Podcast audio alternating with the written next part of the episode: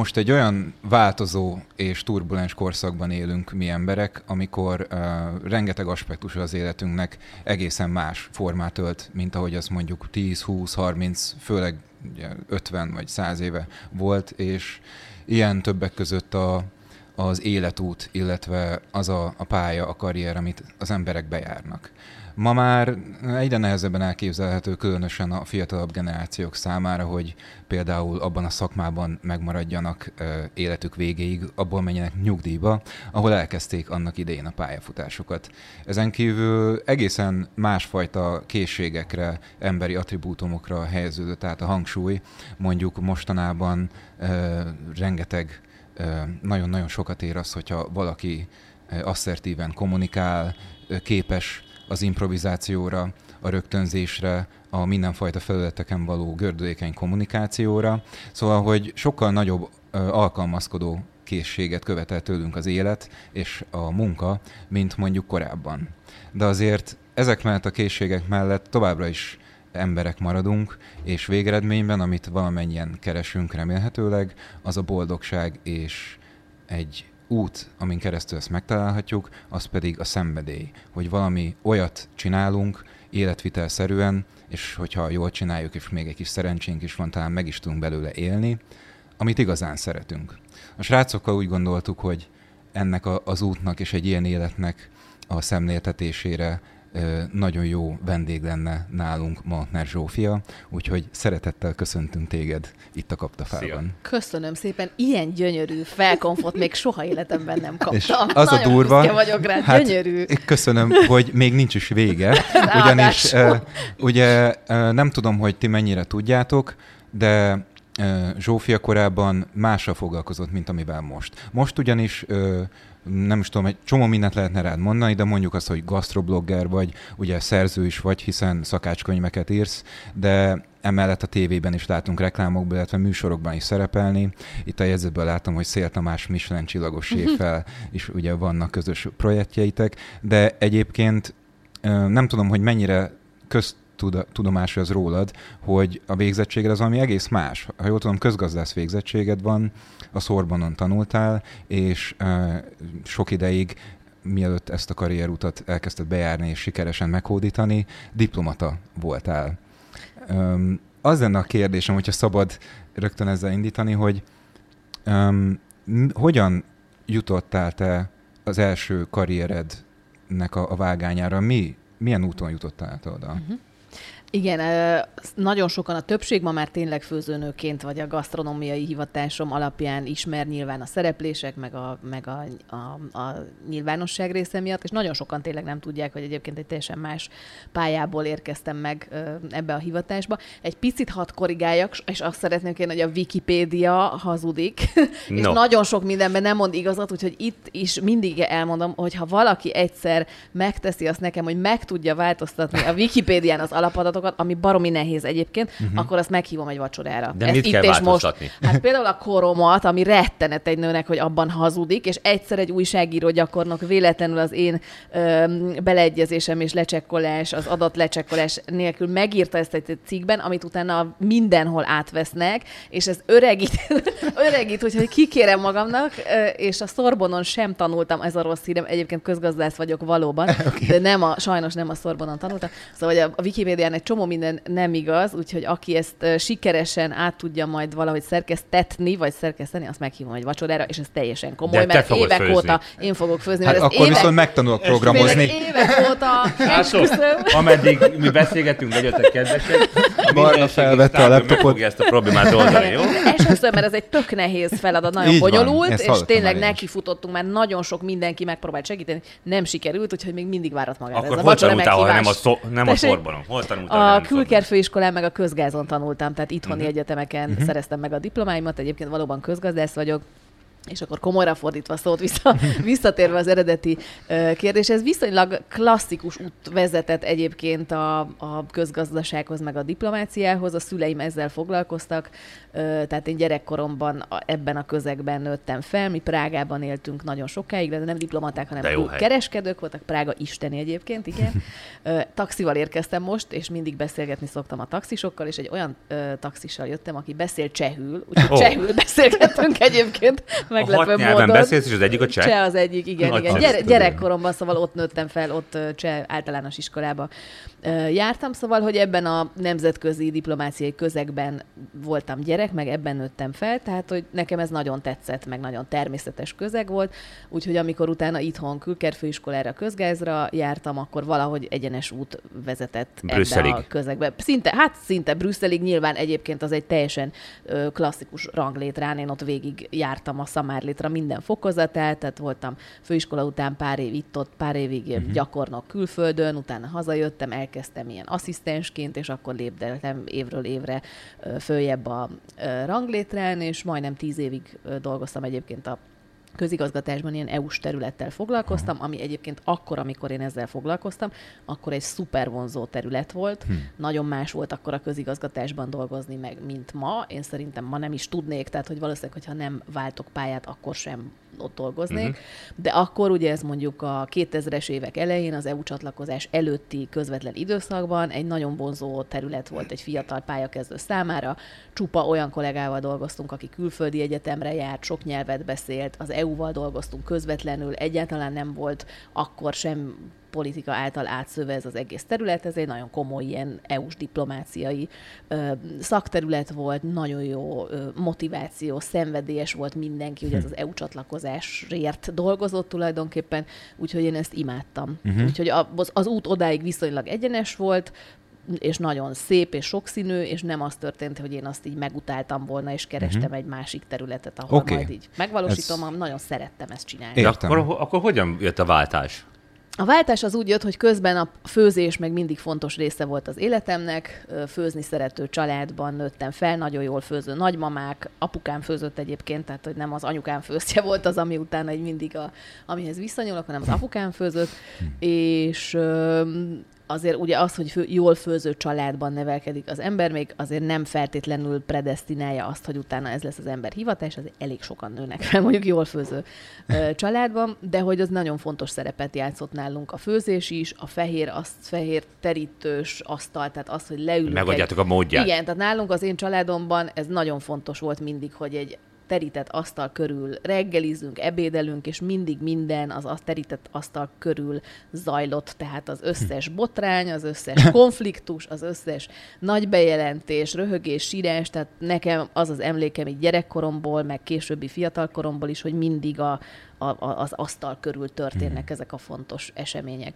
Szóval ez nálunk nagyon fontos volt, és utána pedig egyszerűen elkezdtem ezzel sokat foglalkozni, és mikor külföldön éltem, de nagyon sokat éltem külföldön, amiből a legmeghatározóbb élmény az egy egyéves amerikai, New Yorki ilyen szakmai gyakorlat volt, és nekem az volt így, főleg utólag, ahogy mindig megpróbálom visszamodellezni, hogy akkor tulajdonképpen mi is történt, meg mik voltak a nagy mérföldkövei ennek a nagy váltásnak. Uh-huh. Szóval a New Yorkban éltem, és ott annyira nagy hatással volt rám az a fajta sokszínű, kulturális, kulináris sokszínűség, ami ott teljesen természetesen van jelen a hétköznapi életben, hogy, hogy, hogy utána az nagyon a személyiségemet is formálta, plusz egyébként praktikusra lefordítva pedig az történt, hogy ilyen szakmai gyakorlaton voltam ott egy nemzetközi ügynökségnél, és minden egyes nap gyalog mentem utána a szállásomra haza, Na most New Yorkban a 27. utcában dolgoztam, és a 90. Oh. utcában laktam.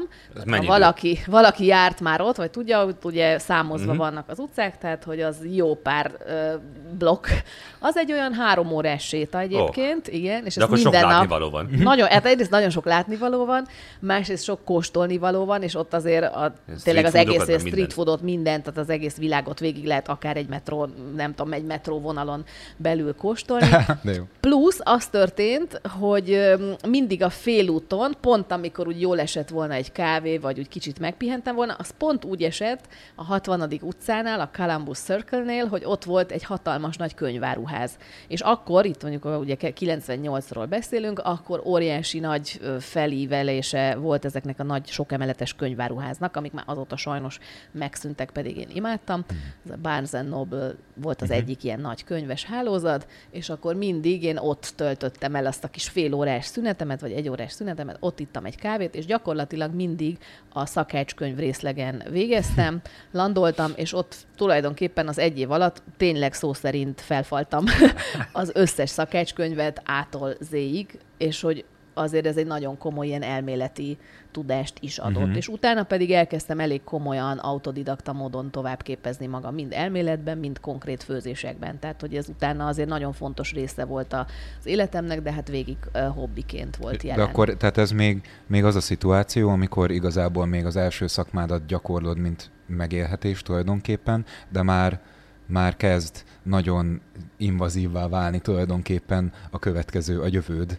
És hogy... Ez a, hát ez a New York, ez még a, sőt, ez még a pályakezdésem előtt volt, tehát hogy Ja, aha. amikor hazajöttem utána Magyarországra, akkor kezdtem el a pályámat fiatal pályakezdőként tulajdonképpen, és de akkor most az a, úgy a el volt. diplomatapályáról beszélünk? Igen. Vagy? Igen, Jó, igen, igen, oké, igen, aha. igen. Tehát azt, azt kezdtem el én 99-2000-ben, Ja, igen, fiatal ismertem. pályakezdőként, igen, Mhm. és, és akkor tettem a dolgomat, de közben mindig az életem fontos része volt Aha, a főzés, oké. meg a gasztronómia. És akkor egyszer csak, ugrunk hirtelen jó pár évet, 2000, hogy is 98-ban, 99-ben kezdtem el dolgozni, és 2005-ben, ö, amikor már Brüsszelben diplomataként dolgoztam, ami egyébként ennek a pályának egy olyan természetesen jövő, szintén természetesen jövő nagy mérföldköve volt, Mhm. ez egy rendes pályázati úton nyertem el, úgy kerültem ki saját szakterületemen, tehát Mhm. hogy ez ennek a pályának egy olyan elég jellegzetes momentuma volt tulajdonképpen, és ö, 2005-ben ott valahogy eljött egy olyan pillanat, amikor egyszer csak azt éreztem, hogy úristen, ez már annyira sokat foglalkoztat a,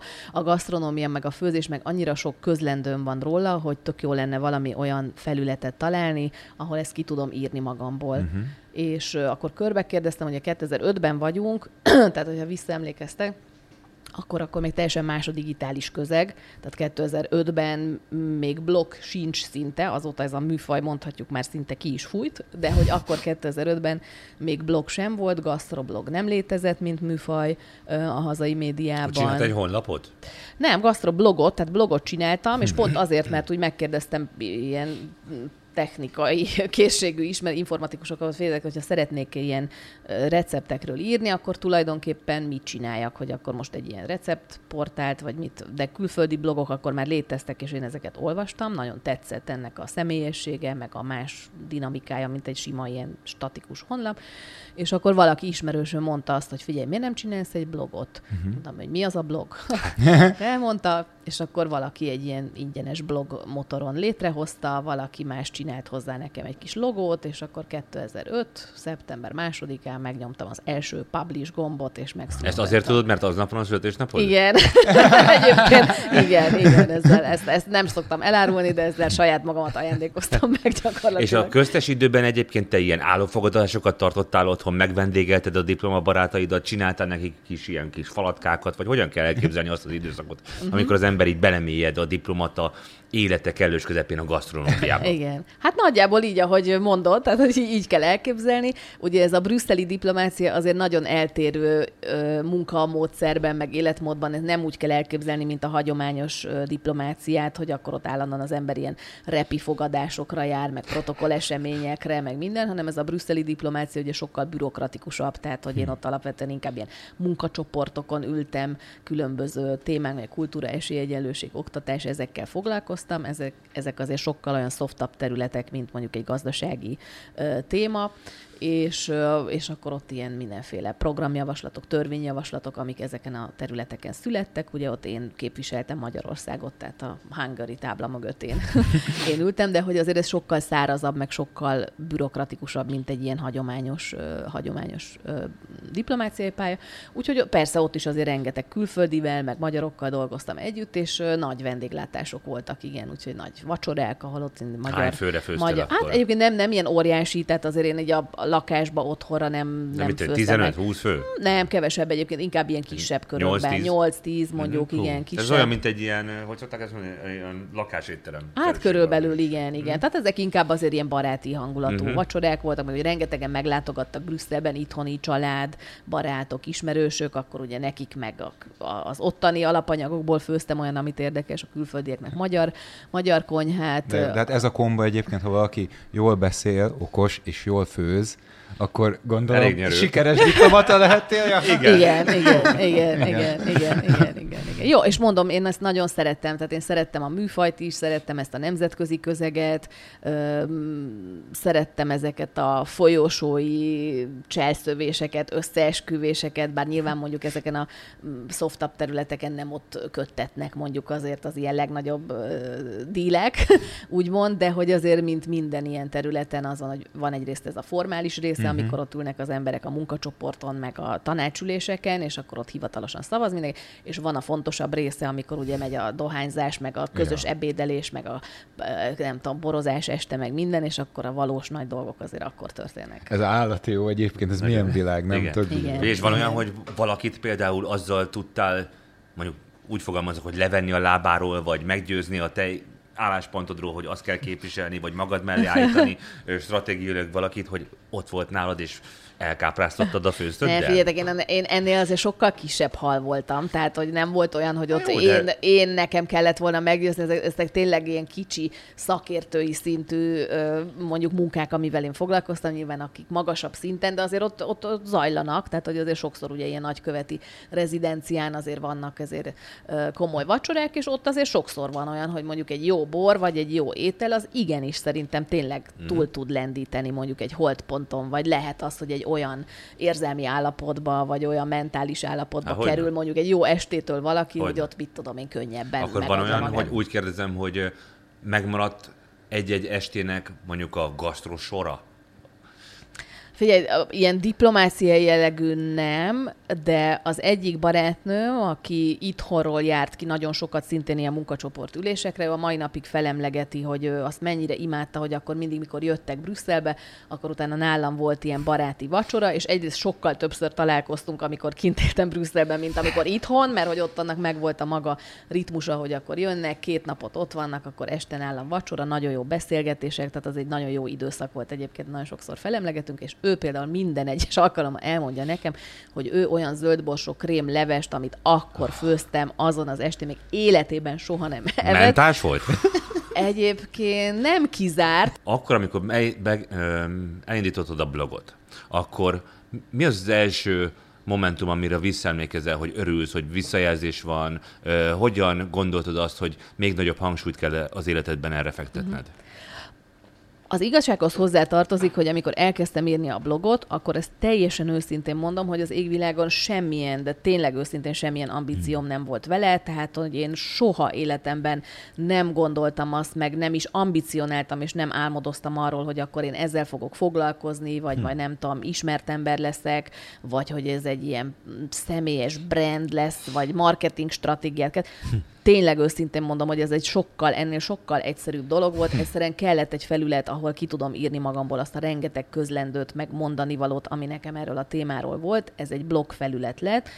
Én amikor azt elküldtem a barátoknak, akkor gondoltam, hogy de jó, nekem akkor van egy ilyen játszó felületem, ahol irogathatok, a rokonok majd nézegetik, és egyébként az első, az, az úgy megmarad bennem, az első ilyen nagy ö, mérföldkő az az volt, amikor valaki berakta a blogot, blognak a linkjét egy indexes fórumba, akkor még mentek uh-huh. nagyon ezek az indexes Igen. Fórumok, és valaki oda berakta, és akkor aznap száz ember elolvasta a blogot. És emlékszem, mondom, hogy úristen, hogy ki ez a száz, mert hogy oké, okay, hogy a család, meg esetleg egy-egy valakinek mm-hmm. elküldték, de hogy az a száz, az emlékszem, hogy az akkor az egy olyan hihetetlen számnak. Teljesen szám, megértem. Tá, számnak tűnt, hogy az úgy nagyon megmaradt bennem a mai napig, hogy akkor úgy megijedtem, hogy te jó ég, hogy akkor most ezt tényleg idegenek ö, olvassák. És akkor egyébként utána nagyon-nagyon gyorsan történt minden azért abban az időszakban, ez az egész gasztromédia is még sehol nem tartott, uh-huh. tehát ö, nyilván jó időben kezdtem el ezt az egészet. A nagy boom előtt, azért utána már sorra születtek a jobbnál jobb gasztroblogok, szóval, hogy akkor ugye az, ez az egész nem csak a digitális közeg volt teljesen más, hanem a gasztronómiai közeg is, még nyoma nem volt annak a pesgésnek, meg megújulásnak, aminek ma már igazából a gyümölcsét élvezzük tulajdonképpen, főleg Budapesten, és a gasztromédia is nagyjából a női magazinok utolsó utáni oldalán, a főzőcske, de okosan rovat volt, tehát hogy ez messze Igen. nem ott tartott jelentőségben, meg felületben, ahol mondjuk a mai médiában ez tart hogy emlékszel arra az átmenetre, amikor még ugye hivatásszerűen diplomáciával foglalkoztál, viszont már akkor ezek szerint ugye rendszeresen és ö, aktívan ugye vezetted a blogodat, hogy mikor és miért jött el az a pillanat, amikor végül is meghoztad azt a döntést, hogy kibudjanjon uh-huh. az igazság, hogy oké, okay, én akkor most a gasztróba ugrok fejest, és a, a diplomácia pedig akkor a múlt. Ráadásul, amit elmondasz, azt mondtad, hogy az egész életed arra volt predestinálva, hogy ezt a pályát igen. üzd, rá voltál állítva egy hát bizonyos igen, sínre, igen. és onnantól kezdve ráadásul, ahogy beszélsz róla, kifejezetten úgy érezzük, hogy imád. Igen, Szeretted, igen. jól érezted jó. magad benne. Tehát nem, nem, nem kamó, hogy, tehát hogy, hogy ezt nem... nem sofőr vagyok, és akkor igen. kéne csinálni valami más, mert unom, nem. hanem hogy, hogy Nem, igen. azért mondom el, hogy én, ezt, én ezt nagyon szerettem, és én tényleg úgy képzeltem el az életpályámat, hogy, hogy majd nem tudom, egyszer, tehát mostani koromban én úgy gondoltam, hogy mondjuk akár nagykövet, női nagykövet mm. lehetek, vagy ilyesmi. Tehát, hogy én ezt egy, az egy, egyébként ugye ez a pálya egy nagyon kiszámítható, ha, ha az ember benne uh-huh. nagyon kiszámítható, jól tervezhető, egy tök jó íve tud lenni egy ilyen életpályának, és én ezt tényleg őszintén nagyon szerettem. Tehát, hogy abszolút nem az történt, hogy akkor így kerestem egy, egy másik területet. Öm, egyébként az első fontos... Bocsánat, hogy közbeszólok. Igen. Csak mert fontosnak Igen. gondolom, hogy Viszont nagyon szerencsés vagy, mert vannak emberek, akik szerintem egész életükben nem találnak meg egyetlen egy olyan tevékenységet, ja. amit Isten igazából szívvel, lélekkel tudnak csinálni, Igen. és te meg kettőt. Így van, de ehhez azért nagyon fontos elmondani azt is, hogyha valaki úgy érzi, hogy egyébként nem találja azt a valamit, akkor azt meg lehet keresni. Tehát, hogy azért a, a, abba lehet energiát, meg időt, meg technikákat mm-hmm. fektetni, igen. és én nagyon-nagyon buzdítok és bátorítok mindig mindenkit arra. Így van, igen, igen. igen hogyha figyelni. úgy érzi valaki, hogy nincs helyén, akkor az nagyon ritka, hogy valaki úgy találja meg azt az adott területet, vagy hivatást, vagy szenvedét, mint én, hogy az úgy az ölébe hullik. Hát igen. Az, de egyébként ez is bonyolult, mert nem, hül, nem hmm. hullik az ölébe, mert azért előtte 15 évet én ebbe iszonyatosan sok Hogyne. szellemi munkát, meg olvasás, meg minden. Uh-huh. Tehát tudod, ez úgy működik, hogy jön, jön, jön be a fejedbe, és akkor egyszer csak 15 év múlva, vagy 10 év Igen. múlva jön ki. Igen. Tehát, hogy, hogy azért nem, nem úgy vannak ezek, hogy behullanak. Tehát ez véletlen. nagyon fontos különbségtétel, de nem arról van szó, hogy, hogy úgy tudsz ö, megtalálni valami értékeset, hogy nem fektetesz, be, nem fektetsz belé munkát. Tehát ez, ez, ez egy szürreális ábránt szerintem, ami ilyen. majd kicsit népszerű. Igen, és nincs ilyen, meg nem véletlenek Így vannak. Van. Tudod, az, hogy oda kerülsz egy Igen. helyzetbe, hogy ott szerencsés vagy,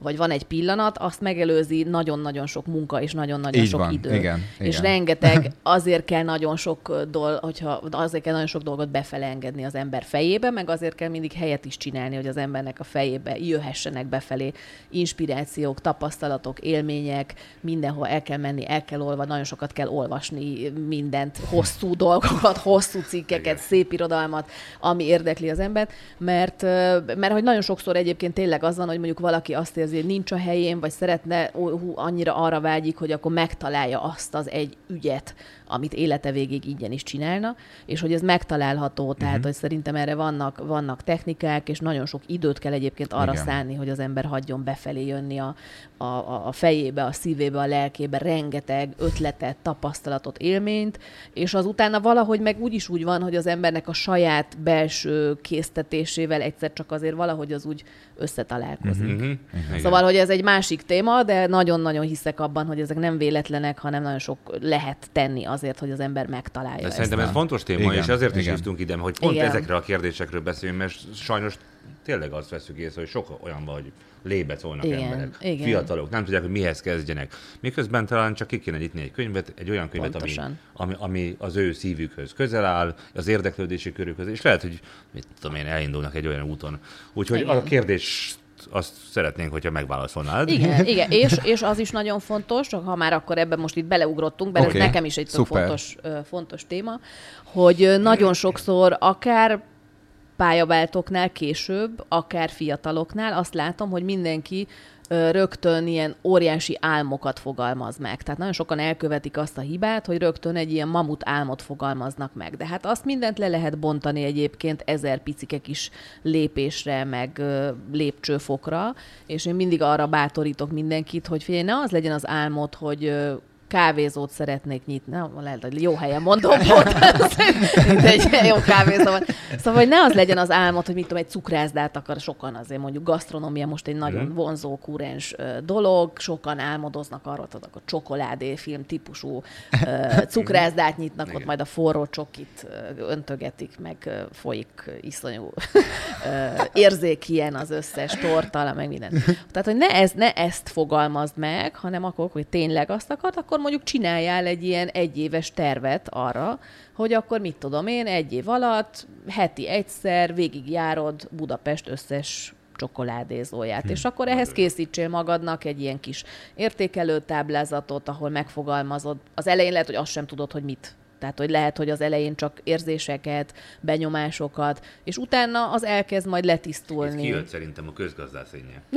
hogy Nem? rendszerezés meg Igen. a tervek. Nézd, Jó, ne, de az hát nem a ez- közgazdász, nem, közgaz, nem, nem vagyok egy, szóval nem, nem, a, nem a közgazdaság, meg a matek nem az az én erősségem, viszont imádok struktúrákban, Igen. táblázatokban, checklistekben tervezni, projekteket tervezni. Szóval, hogy akkor legyen mondjuk arra egy éves terv, hogy akkor e- heti egyszer végigjárom az összes, nem tudom, csokoládézót, és ott megnézem, hogy nekem mi tetszik, mi nem tetszik. Akkor erről kis jegyzeteket készítek. Akkor megkérem, hogy hadáljak be mondjuk egy napra valamelyikben még szimpatikus dolgozni, hogy megnézzem, hogy egyébként ez valójában mit jelent. Nagyon jó. Mert hogy nagyon sokan, mondjuk fiatalok azt hiszik, hogy akkor ami a kirakatban van, tudod, meg az érzék ilyen folyó csokoládé, az a valóság, és azt nem tudják, hogy egyébként az van mögötte, hogy este meg felmosó rongyal az cukrászt takarítja fel Így az van. egész üzletet. Igen. Igen. Szóval, hogy, hogy egy picit úgy egyszerűen belemenni a részleteibe egy-egy dolognak, mert utána akkor abból sokkal könnyebben ki tud alakulni a saját adott személyiséghez legközelebb álló, akár téma, akár műfaj. Tehát, hogy egy kicsit jobban elmélyed az ember valamiben, akkor ott lehet, hogy olyan szegletét találja meg egy-egy dolognak, amire nem is gondol, vagy nem is tud róla, hogy az létezik, vagy Igen. az sokkal közelebb áll a, a habitusához, mint gondolja. Hú, hát figyelj, bocs, hogy ide engedd meg, hogy beszúrjak valamit, mert annyira, ö, ö, tehát nálam most csobbantál, mert olyan jó gondolataid vannak, hogy ezt is szeretném megtudni, erről mit gondolsz. Ugye mondtad, hogy te a blogodat 2005-ben, 2005, igen. 2005-ben indítottad, és hogy akkor más volt még az internet. És szerintem ez egy tök lényeges dolog, mert ö, ebből a szempontból, ö, ha lehet mondani, szerintem szerencsésebb vagy, mint azok, akik mondjuk ma uh-huh. ö, azzal a problémával küzdnek, vagy azzal a kihívással, inkább mondjuk úgy, hogy egy szenvedélyt tudjanak a pályájuknak megválasztani és azt gyakorolni, mert szerintem ma a közösségi média valahogy egy olyan, olyan, olyan habitust ö, propagál ilyen látens módon ráadásul a fiataloknak, meg az embereknek úgy általában, hogy, hogy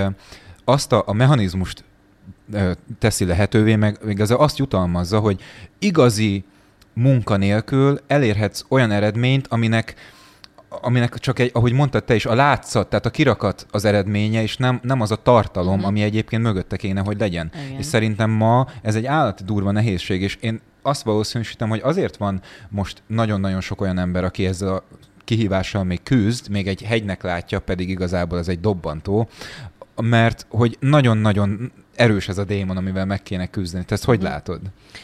Hát részben sokkal nehezebb, most részben könnyebb Igen. is. Könnyebb azért, mert egyszerűen olyan más tempó van, tehát hogy annyira gyors minden, hogy itt aki alkalmas, akinek a habitusa alkalmas ilyen típusú tempóra, az tényleg egy nap alatt fel tud emelkedni. Tehát, hogy nagyon gyorsan lehet igazából milliós nézettséget, ismertséget szerezni. Tehát, hogy ilyen szempontból a mostani közösségi média ezt könnyíti. Nehezebb, hogy ugye óriási a merítés, tehát hogy egyszerűen így kitűnni sokkal-sokkal uh-huh. nehezebb. Meg hát az egész, az megint egy külön téma, hogy, hogy tényleg azért ez egy nagyon-nagyon felszínes felszínes világ, de hogy én akkor visszatérnék ahhoz hogy a tartalom és a mondani való igazából azon múlik minden, tehát hogy ez tud akkor is működni egy ilyen gyors tempóval is, hogyha egy igazi tartalom és uh-huh. igazi mondani való van. Hmm. Tehát én nagyon tartalom junkie vagyok, úgyhogy mindig például egy Insta oldalt is, vagy egy influencert is az alapján nézek meg, ránézek mondjuk az oldalára, és az alapján azért nagyon hamar fel lehet mérni, hogy itt mennyi a póz, mennyi a uh, státusz, mennyi a valós mondani való. Tehát mondjuk ránézek, és hogyha 100 képből 100 selfie, vagy 99 selfit látok, és semmi más, akkor azért az gyanús. Tehát azért akinek valós mondani valója van, az nem tud nem, nem élni ezekkel a felületekkel, Igen. tehát ott, ott, ott tartalom van meg közlendő. Tehát szerintem a nagy különbség, meg a nagy titok egyébként nem az, hogy a felülettel mit kezdjen, hanem hogy a saját ügyét, meg a mondani valóját hogy találja meg az ember. Én ezt máshogy detektálom magamban, mert az is jó, amit mondasz, bocsáss meg, nem leszólni akarom, sőt, megerősíteni. Mégpedig oly módon, hogy azt mondom, hogy teljesen elcsépelt, de nem az a fontos, hogy hova akarok eljutni, uh-huh. eljutni hanem az út. Pontosan. Tehát, hogy a, amit te végigcsinálsz, egy kávézó megnyitását hoztad föl példagyanánt, mi ebben a hely, ezen a helyen saját kezünkkel farigcsáltuk, és raktuk föl, és tökre megmarad az élmény az, hogy mennyire jó volt, és nézd meg, mit hoztunk létre. Igen. Uh, amit te létrehoztál, az a Hát én nem is tudom, ezt brandnek nevezhetjük talán, nem? Hát a brand szerintem mindig, ami külső szem, tehát hogy én ugye belülről nem brandnek érzem magam, de nyilván egyébként mondjuk egy mérhető brand is. Ilyen. 2005-höz vissza, csak hogy a, a visszacsatoljak oda, amit a Gergő kérdezett, hogy utána hol jött el az a pillanat, amikor azt mondtad, hogy na jó, uh-huh Tényleg innen, innen kanyarodtunk Igen, itt a nagy filozofálgatásba, de azt mondtátok, hogy ez kocsma filozofálgatás lesz, úgyhogy én szeretem én is nagyon a... szeretnék kérni még egy pohárból. Te már meg is ittad? Én még bele se kortyoltam. Egészségetekre. Egészségetekre. Szóval visszakanyarodva, igen, akkor a nagy körútból vissza Gergő eredeti kérdéshez. Tehát az első, első nagy felismerés, ami szerintem utána vezetett ehhez az egész váltáshoz, az az volt, hogy egyszerűen ez a tevékenység egy olyan hihetetlen flowba visz engem, Ú, amit én előtte nem ismertem. Tehát, Még hogy... a, az imádott szakmádban sem? Nem. Tehát, Hoppá. hogy az, ez a fajta ilyen idő és tér nélküli sodrás, meg élvezet, amit az okozott, hogy írok arról, ami egyébként engem nagyon érdekel, az egy olyan felismerés volt, azt, szerintem azt kattintotta át abba, hogy úristen, de az még sok később ö, következett be, amikor elkezdtem azon agyalni, hogy te jó ég, hogy nem lehetne kipróbálni, hogy milyen lenne az, hogyha mondjuk így ezzel foglalkoznék, de hát fogalmam se volt, hogy ennek mi, mi lenne az útja, vagy ez egy annyira őrült ötletnek ö, tűnt saját magam számára, hogy nagyon sokáig például az volt, hogy hát akkor oké, okay, mi lenne, hogyha kipróbálnám, hogy hat hónap ilyen fizetés nélküli szabadságot próbálok meg kivenni, és akkor nézzük meg, hogy ez micsoda akkor egyáltalán. Még Brüsszelben éltél? Igen, Brüsszelben éltem. Hmm. Nézzük meg, hogy ez egyáltalán mi, akkor, ahogy egyre inkább között 2008-ban járt le a szerződésem, akkor költöztem haza, tehát, és akkor, amikor hazaköltöztem, akkor még visszaültem egyébként a közigazgatásba, hmm de akkor például már fejben teljesen máshol voltam. Tehát ott már éreztem én magam is, hogy ugyan még ott vagyok ebben a nemzetközi ügyekben, de hogy fejben totál, totál máshol vagyok. Öm, és, de hát nagyon sok mindent végig kellett azért ott elég tudatosan gondolni, hogy azért egy diplomáciai pálya az egy nagyon magas életszínvonalat biztosított, egy nagyon kiszámítható, nyugodt egzisztenciát, jó közeget, stb. Tehát, hogy ott meg kell, át kellett gondolnom, nem hmm. csak az részben nyilván hazugság lenne azt mondani, hogy az egzisztencia meg a megélhetési rész az nem fontos, tehát azt is végig kellett gondolni, végig kellett gondolni, hogy ha én mondjuk gasztróval szeretnék foglalkozni, hogy akkor, hogyha nem egy éttermi séf szeretnék lenni nőként, akkor egyáltalán milyen utak? Fogalmam se volt, hogy milyen, milyen utak, mi az, hogy gasztronómiával szeretnék mhm. foglalkozni, ez mit jelent, milyen utak vannak, kik itthon a szereplők, hiszen ugye kint, ült, kint éltem Brüsszelben öt évig, tehát nem nagyon ismertem, hogy hmm. kik azok az itthoni szereplők, milyen a közeg, mi van akkor, hogyha az ember a hobbiából akar megélni, hmm. akkor is tudom azt a szenvedét belevinni, amit akkor hm. viszek bele, hogyha Ó, csak igen. hobbi.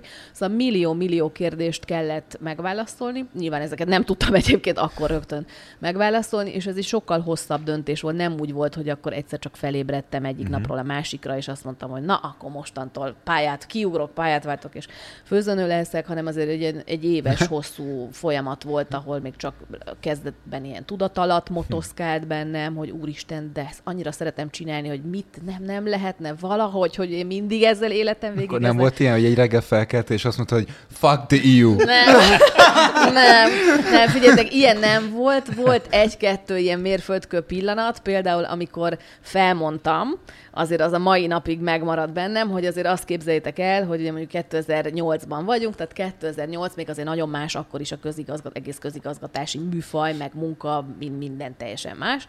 2008-ban bemegyek az akkori minisztériumi HR vezetőhöz, és akkor, és úgy, hogy inkognitóban csináltam a blogot, tehát nem tudta senki egyébként a közvetlen környezetemen kívül, hogy, a, hogy azt én írom. Sokan olvasták, meg sokan főztek belőle Brüsszelben is, de nem tudták, hogy én írom. De jó. És akkor a, bementem a HR-eshez, mondtam, hogy hát akkor most akkor jöttem a papírokat elintézni, mert hogy akkor felmondta először, hogy oké, okay, hogy akkor átmegyek másik minisztériumban, mondom, nem, nem, hogy, hogy felmondok, ami eleve akkor közigazgatásban nem nagyon volt azért szokás, tehát uh-huh. hogy onnan azért Miért felmondani nem nagyon, szok, nem nagyon mondtak felem. Szóval akkor fel, nem, nem, felmondasz, ez is tök új volt, és akkor utána, de hát, hogy, de hát, hogy, de hogy mivel fogsz foglalkozni? És mondom, hát, hogy ilyen médiás dolgokkal, ilyen újságírás, és komolyan média, de hogy mi, hogy ilyen külgazdasági ügyek, meg diplomácia ügyek. Mondom, nem, nem, hát, hogy gasztronómia. És akkor azt a tekinteted, amit akkor, amivel szembesültem, amiben kb. minden benne volt az adott helyzetben, és azt láttam, hogy azt gondolja ott a velem szemben ülő, Meghűlt. hogy ez, ez nem normális ja. ez a nő, és akkor mondta, hogy gasztronom, uh-huh. én is nagyon szeretek főzőcskézni. Szóval, hogy, hogy ez, ez, ez, ez, akkor nem is egy létező hivatás volt szerintem azon kívül, hogyha vala, vagy valaki mondjuk éttermisév. De akkor már tudtad, hogy mit fogsz kezdeni ne, Hát annyiban, annyiban segítette az élet ezt a döntést, és ez egy másik, akkor kicsit kitérő kicsit ilyen pályaváltáshoz, hogy, hogy én annak is nagyon híve vagyok, hogy nem szabad siettetni, hogyha ilyen horderejű döntéssel vagy mérlegeléssel áll szemben a saját életében az ember, akár tudatalatti, akár már megfogalmazódott ez, hogy akkor én nagyon annak vagyok a híve, hogy egy picit úgy néha egyszerűen csak álljunk meg, és akkor úgy várjuk ki, szemlélődjünk, hogy most mi történik. Nagyon sokan ugye siettetni akarják ezeket a döntéseket, meg így az élettel szembe akarnak rohanni, hogy de már pedig akkor ezt meg kell hozni ezt a döntést, ez legyen, az legyen, hanem egy picit én úgy szeretem kivárni, meg, megállni egy pillanatra, és úgy várni, és akkor ilyenkor szerintem általában az szokott történni, hogy az élet valahogy pont úgy keveredik, hogy szembe jön egy, egy segítő jellel vagy döntéssel, és akkor nálam tényleg ez történt, hogy már itthon voltam, de fejben már abszolút máshol voltam, és akkor egyrészt volt valami nagy ilyen szervezeti átalakítás abban a az intézményben, ahol, ahol dolgoztam, ahol azt éreztem, hogy ott azt már nem fogom tudni tovább csinálni, valami egész komoly pozícióval kínáltak egyébként meg, de hogy azt úgy éreztem, hogy az már nem az én utam lesz, és akkor ezzel párhuzamosan megkeresett egy akkor induló gasztronómiai portál, akik no. már olvastak, hogy esetleg nincs a kedvem segíteni, elindítani ezt a portált ilyen szerkesztőként főszerkesztőként. Úgyhogy a kettő dolog annyira egy időben találkozott, hogy azért így sokkal könnyebb volt meghozni egy döntést. Én nem vagyok az a típus, aki így kiesik, és akkor a totál bizonytalamba azt se tudom, hogy mi lesz, nem, nem, nem így döntök, de hogy akkor az élet elősegítette azt a döntést, és az volt az a pillanat, amikor, amikor felmondtam. Nagyon jó. Te hiszel-e sorsszerűségben? Azt hiszem, hogy nem. hiszek sok, tehát hisz, hiszek szerencsében, hiszek abban, hogy, hogy megvan az, hogyha az ember jó, okos döntéseket hoz, hogyha jó emberekkel találkozik, de amiről pont az előbb beszéltünk, én inkább abban hiszek, hogy azért ezek úgy működnek, hogy egyébként nagyon sokat foglalkozunk, vagy teszünk uh-huh. azért, hogy egyszer csak a sors az Igen. megkínáljon egy ilyen pillanattal. Tehát azt, hogy mondjuk megkérnek, vagy felkérnek egy szerkesztői állásra egy ilyen helyzetben, az is úgy van, hogy az azért van, mert már előtte négy Így évig van. egyébként Igen. ingyen és bérmentve a saját szórakoztatásomra írok egy blogot, amit ők olvasnak. Tehát, és egyébként megjegyzem, amiben egyébként nagyon sok befektetés van. Tehát uh-huh. azt, hogy mhm. négy évig írok valamit, abban rengeteg idő, energia, munka, pénz, tanulás, tehát hogy tanulás, az nagyon sok idő. befektetés. Hát szerint, szerintem olyan, mint egy szikra, hogyha ha, ha, ha egy ilyen égő gyufát beledobsz egy feneketlen kútba, akkor eltűnik. Viszont, Igen. hogyha beledobod egy bödör benzinbe, ugye, akkor az, az már más. Tehát a szerencs, nem tudom, szokták, de ez nagyon klisé, hogy csomószor szokták sikeres emberek fejéhez vagdosni azt, hogy jó, de hát szerencséje volt. Jó, oké, hogy volt szerencséje, de hogy nem de ez a lényeg. Érte. Persze. Tehát, Figyeljetek, hogy... én, nagyon, én is nagyon sok, nagyon szeretem elolvasni az ilyen sikersztorikat, meg hát sok mindenkivel én is akár gasztronómiában csináltam ilyen beszélgetéseket, és hogy azt mindig megállapítom, hogy az összes sikeres embereknél, embereknél semmi csoda nincs benne, Igen. iszonyat mennyiségű meló. Tehát rengeteg konzisztens, éveken keresztül kitartó, komoly befektetések, meg munka van mm-hmm. mindenben ahhoz, hogy utána és egyszer hit, csak és egy... áldozatok. Igen. Tehát, hogy ez nem, nem, és ez nem pont ez a veszélye a mostani uh, social media kultúrának, vagy ez egy veszélye, hogy, hogy uh, ennek a, a megint ezt a szót fogom használni, de hogy ennek valahogy a kultúráját már egy kicsit próbálják, mint a tudatosan elnyomni, hogy, hogy tényleg az, hogy melózol, meg hogy áldozatokat hozol, meg hogy igazából nem nagyon van olyan, hogy fájdalommentes siker, tehát hogy ezt így Persze. el kéne engedni. Hát én meg ráadásul azt gondolom, hogy, hogy vannak is olyanok, akik komoly meló nélkül érnek el könnyed sikereket, az nem egy tartós valami. Uh-huh. Abban nem fogsz tudni az életed végéig megélni. És én meg azt gondolom, hogy te neked most már az lesz az életednek a célja, Igen. hogy ezt végig Biztos, él, biztos, biztos, de egyébként hadd mondjak valamit, hogy például csak, hogy picit a védelmembe vegyem a social media meg, meg influencer világot, bár én is nagyon más tempóban, meg más tartalommal utazok azért ebben. De hogy azt kell, hogy mondjam, hogy például azért én azt is elismerem, amikor valaki olyan, azzal, azzal ér el sikert, tudod, hogy ott van és posztol, és lehet, hogy abban sokkal kevesebb egyébként a tartalom megmondani való, de azért, hogyha megnézitek, olyan iszonyatos munka van abban is, hogy folyamatosan tartalmat gyártson valaki. Jaja. Nem mindegy, hogy miről. Igen. Igen. Tehát nem mindegy, hogy Igen. miről, mert persze nem mindegy, de hogy, de hogy, hogy mondjam, abban is rettenetesen sok munka van, hogy mondjuk valaki gyönyörű szelfiket készít magáról, pózoló szelfiket, tehát hogy az, az egy nagyon komoly Majd egyébként. Ez igaz. idő, Jó, ez igaz, okay. és, idő igen, és igen. munka, és magával foglalkozás. Tehát, hogy végül is én csak egy picit azért akarom ezt árnyalni, hogy én azt is tiszteletben tudom tartani, meg azt is el tudom fogadni, hogyha valaki mondjuk úgy ér el üzleti sikert akár, hogy nincs különösebben óriási nagy tartalom mögötte, sokkal minőségibb, meg fenntarthatóbb a valós ügy, meg a valós tartalom, de hogy tiszteletben tudom azt is tartani, hogy mennyi munka van egyébként. Tök jogos, mögött, én egyetértek veled egyébként. Hogyha valaki Igen. csak úgy ott van. De akkor neked nem volt az életedben ennél a váltásnál komoly félsz? Tehát nem tettél igazán kockára semmit, nem? Vagy mit tettél? Vagy Figyelj, hogy érzed? A, nem, tehát, hogy nyilván ahhoz, hogy egy ilyen döntést meghozzon az ember, kell egyfajta egészséges önértékelés, és akkor mondjuk ezt nevezzük önbizalom, nem beképzeltség, hanem egy olyan egészséges önértékelés, hogy az ember tudja azt magáról, hogy ha nem sikerül bármi miatt, akkor menni. vagy vissza tudok, na, én nagyon szeretek dolgozni, én világéletemben mindig magam tartottam el magam 18 éves koromtól dolg, imádok dolgozni, nem büdös a munka semmi, tehát hogyha most az lenne, hogy akkor nem tudom, mosogatni kell beállni, akkor beállok mosogatni.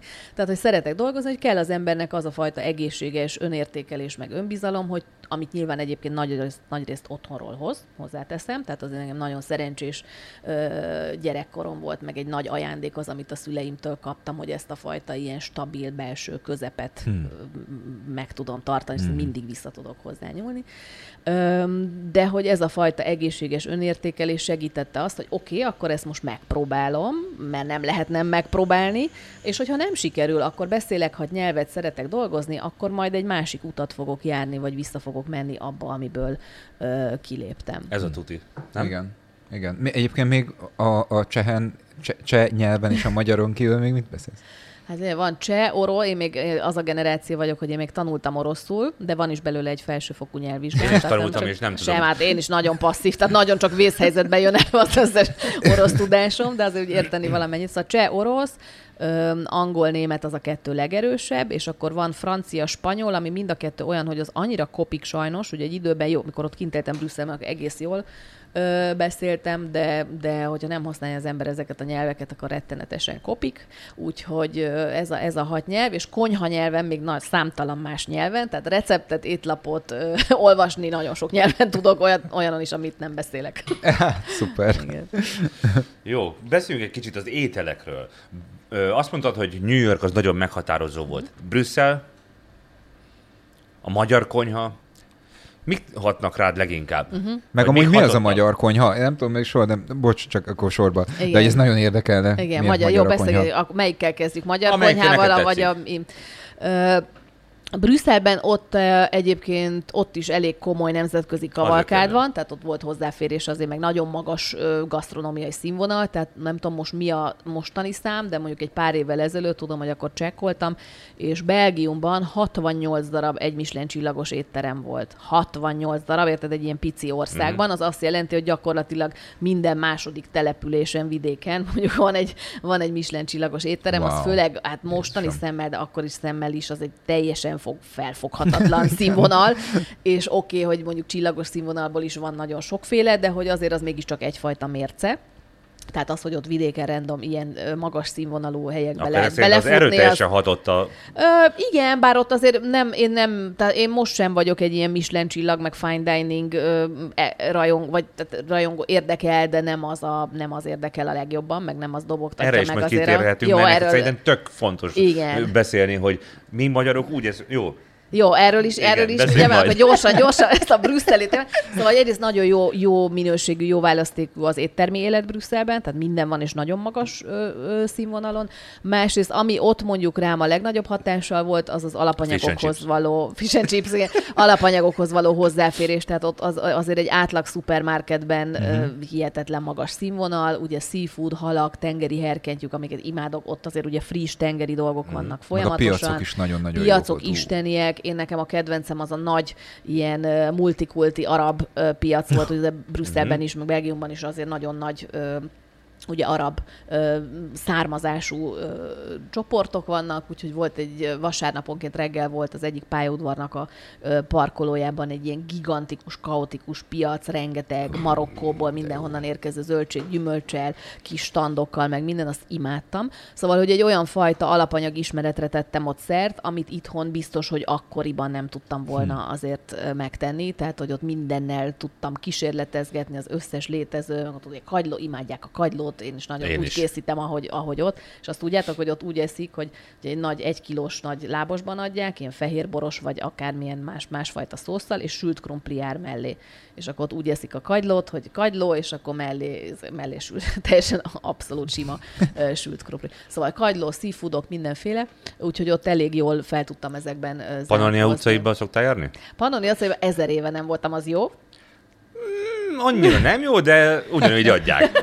Ugyanígy szoktuk enni. Igen, igen. igen, igen. De egyébként a, a, a brüsszeli, meg a, én Hollandiában éltem egy ideig, és én azt vettem észre, hogy tényleg az alapanyagokban bármit igazából meg lehet csinálni, de hogy maga a nemzeti főzés kultúra, vagy a fogások, hogy azok olyan, hát nem tudom, ez tényleg szubjektív, de szerintem Például nehéz lenne ö, ö, akár mondjuk egy standard magyar ilyen tradicionális fogáshoz is hasonlítani, mondjuk a frikandelt, vagy igen, nem tudom, szóval, igen, hogy, igen, igen. hogy neked... Hát talán még a belga, bár ugye belga is kétfajta, ugye ja, flamand vallon, tehát ez bonyolult kérdés, de hogy még talán a hollandokhoz képest a belga az egyen jobb, tehát azért a holland gasztronómia az tényleg a nagyon, hogy mondjam, az tényleg nem a sokszínűségéről híres, bár ott is azért nagyon jókat lehet találni, mert mondjuk az indonész, nekem ott mindig az indonész konyha a kedvence, meg azért lehet ott is csemegézni, de mondjuk valóban ott azért ez, például engem mindig ledöbbent ez a szendvics kultúra, hogy ott tényleg ebédkor kizárólag egy tök egyszerű ilyen purista ne, Nem magyar embernek való Nem magyar ember,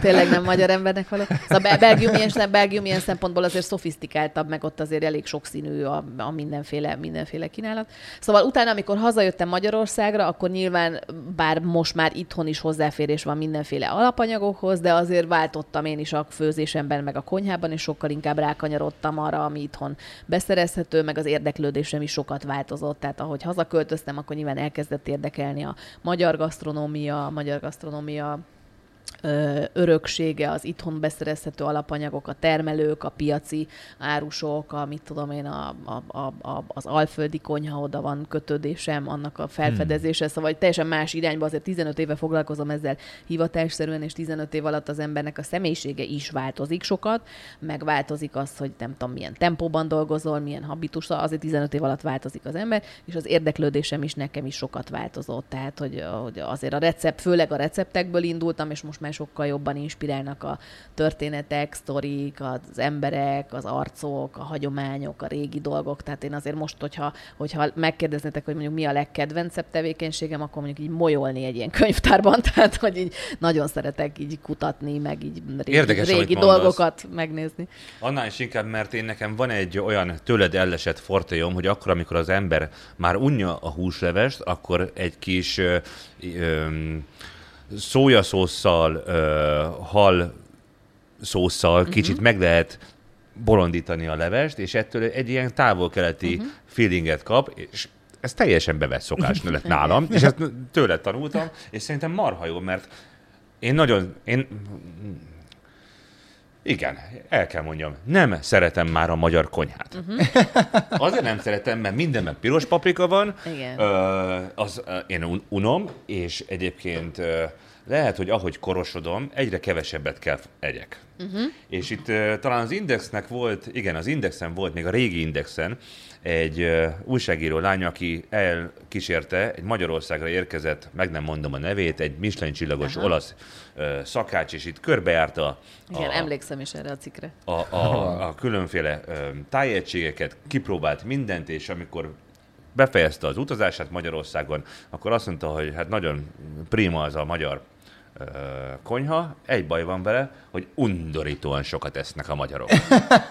hogy, hogy nem tudja elképzelni, hogy hogyan lehet ekkora tálakat megenni. Igen. Mert hát, és egyébként Igen. sokkal inkább a legutóbbi vendégünk ugye Dragomán György volt, igen. akinek van egy olyan könyve, hogy adjuk meg a módját. Igen, igen. Az étel, étel az szerintem lehetséges, hogy abból eredendően, hogy Magyarországon elég sok időn keresztül, például az 50-es években nagyon-nagyon sok ember éhezett, uh-huh. ebből kifolyólag zabálni szeretünk. Igen. Addig eszünk, ameddig ki nem fordul a gyomrunk. Igen. Miközben, miközben meg egészen ö, más élményt tud Igen. nyújtani az étel, hogyha Igen. ez sokkal nem tudok jobb szót, hirtelen ez jut eszembe, szofisztikáltabban, Igen. vagy ilyen kultúráltabban, vagy nem tudom, ilyen kicsit polgári módon étkezik. Jó, de itt megint ugye műfajokat is helyén kell, akkor kicsit rákanyarodunk, mondtad, hogy beszélgessünk Hogyan? ilyen fine dining, meg miért kis Igen. adag, pöty, pöty veszőske. Szóval, hogy ennek szerintem az a titka, hogy, hogy, hogy itt is ugye műfajbeli, tehát mindennek megvan a helye. Tehát nyilván egy fine dining étteremben, vagy Michelin csillagos étteremben ott nem azt várjuk, hogy egy nagy tál paprikás krumplit tegyenek hmm. elénk, és egyébként a Michelin csillagos étteremben nem azért nem paprikás krumplit, vagy nem, nem azért nem adnak nagy adagot, mert nem akarja a séf, hogy jól lakjál, hanem azért ad kis adagot, mert mondjuk adott esetben 15 fogást Igen. komponál meg, és úgy, hogy annak ugyanúgy megvan a nyitánya, a Igen. csúcspontja, a mint levezetője, mint egy operának, tehát ott az elején az ízlelő bimbokat is még csak így felébreszti, azért van Hogyne. savanyú, semleges íz, lehet, hogy még nem érzed elég erőt erőteljesnek, de hogy az úgy van kitalálva, hogy még utána, amikor majd következik az erőteljesebb fogás, akkor is úgy tudjon az ízlelő bimbód működni. Tehát, hogy ezek megkomponált másodpercről másodpercre, ízről ízre megkomponált ételsorok, egy. Kettő, hogy a 15 fogás után azért mutassál nekem olyan valakit, aki éhesen távozik egy étteremből. Tehát ez olyan sokfajta inger ér meg élmény, hogy ez, ez millió picike fogások, de hogy ebből 15-öt kell tudni befogadni, tehát hogy ez a fine dining. Ugyanakkor akkor meg mondjuk egy kifőzdében azon, hogy tök éhesen beesel egy... Be, igen, tök éhesen beesel egy kockásterítős étterembe, akkor ott meg pontosan azt várod, és azért fizetsz, hogy ott akkor jól lakjál egy tányérházias étellel, Jogos, és igen. nem akarsz, nem tudom, izé, bistró, vagy nem akarsz pöty-pöty Tehát, hogy szerintem nagyon sokszor ezek a ezek a kihívások, vagy ezek a viták abból származnak, hogy összemosunk műfajokat, uh-huh. miközben mindegyik műfajnak megvan a saját, nem tudom, adagmérete, meg a saját uh, kifinomultsága, meg a helye. De hogy működ? Én, én bocs, hogy én műveltem vagyok ebbe a témába, de mi van akkor az ízlőbimbokkal? Tehát ott is van egy ilyen threshold, mint mondjuk, mondjuk a fülnél, hogyha rohadt hangosan hallgat zenét, nem tudom, 10 percig utána, tehát hogy, hogy ennek mi a mechanizmusa? Akkor te full képbe vagy abban, uh-huh. mert ugye azt mondtad, hogy az elméletet, vagy a tudományos Igen. részét is, hogy akkor hogy kell ezt kezdeni, hogy a bornál is az van, Igen. hogy a szárazabb felől Igen. kezdesz, és akkor haladsz a testesebb, Igen. vagy hát nem tudom, nem szárazból is test, de hogy az édesebb felé. Igen. Hogy akkor hogy, mi a mechanizmusa az ízlelőbimbok működésének egy idővonalon? Hát idővonalon például az, hogy mondjuk az ilyen nagyon könnyű, könnyű, finom ízek, semleges ízeket, mit tudom én, mondjuk egy sashimi, vagy egy nyers halszelet, mondjuk beszélünk, egy nyers halszelet például. Annak is tud nagyon egy pici kis citrussal, pici sóval, nem tudom, az is nagyon finom, de hogy, hogy azért az egy ilyen semleges, ott magának az alapanyagnak az ízét szeretnéd érezni, meg élvezni, Aha. tényleg azt az adott friss, vagy egy zöldségnél mondjuk tényleg azt szeretnéd, hogy annak a zöldségnek a saját maga ízét élvezet, plusz, hogy általában az ilyen savanykásabb dolgok, savak, ecet, citrusok, meg ilyesmi, azok, azok eleve felébresztik az ízlelő bimbókat, tehát uh-huh. hogy egy mhm. kicsit ott kitisztítják, meg felkészítik arra, hogy mondjuk egy köv- következő fogásnál, hogyha már mondjuk egy picit összetettebb fűszerezés van valamin, okay. akkor azt még tud érzékelni. Tehát gondolj bele fordítva, hogyha mondjuk első fogásnak megennél egy ázsiai csilis, fűszeres, piros, fokhagymás, Aha. szójás, cukros, addiktív ízű falatkát, tudod, akkor utána bármit és megkóstolsz, és az umami, arról ne feledkezzünk meg, utána bármit megkóstolsz, annak egyszerűen nem lesz íze. Uh-huh. Tudod, mert annyira szétbombázod vele az ízlelőbimbóidat, meg annyira, annyira ezekre a karakteres ízekre fog rálni, hogy egyszerűen egy elegánsabb, finomabb, tisztább ízt nem fogsz tudni megélni. Aha és, a, és mondjuk az édesség meg a sóságban is van egy ilyen fokozatosság, hogy melyiket érdemesebb előbb, meg utóbb? Várjál, ezzel Vagy most el kell gondolkozni. Például miért van az, hogy a desszertek ugye Végén. édesek, Igen. ugye minden fagyi, meg mit tudom én, palacsinta, Igen. nutella, nem tudom, lehet, hogy a nutella az nem egy gasztronómiai Nyugodtan, fogalom. Pláne, hogy a banánnal is bevarrakva egy jó Gofriba. Tehát semmi baj nincs a nutellával, és mindig elmondom, hogy így virágozik ezer virág. Tehát mindenki azt egyen, amit szeret, és egyébként és akkor mi van, hogyha a nutellás gofrit szereti valaki, akkor mi van egészségére? Tehát, hogy nincs Jó semmi tud lenni. baj. Egyébként én a Gyuritól azt tanultam, hogy sőt, Isten igazából nem tőle, de mondhatom azt is, hogy tőle. Én szerintem mindenben meg kell találni a jót a, a piros paprikában egyre nehezebben találom, de ezt leszámítva, ö, én, én nem vagyok egy válogatós típus. Én mindent végig tudok enni. Én a csigától kezdve Igen. a, nem tudom, hermig, mindent meg, mindent meg. És szerintem az a jó, hogyha az ember úgy viszonyul ezekhez, hogy kíváncsian, őszintén, és lehet, hogy utána azt mondja, hogy hú, de szar volt, de azért élményé fog Igen. válni, az biztos. biztos. Vagy jó, vagy rossz. Én, de továbbra is kíváncsi vagyok például, hogy van-e kifejezetten édes előétel?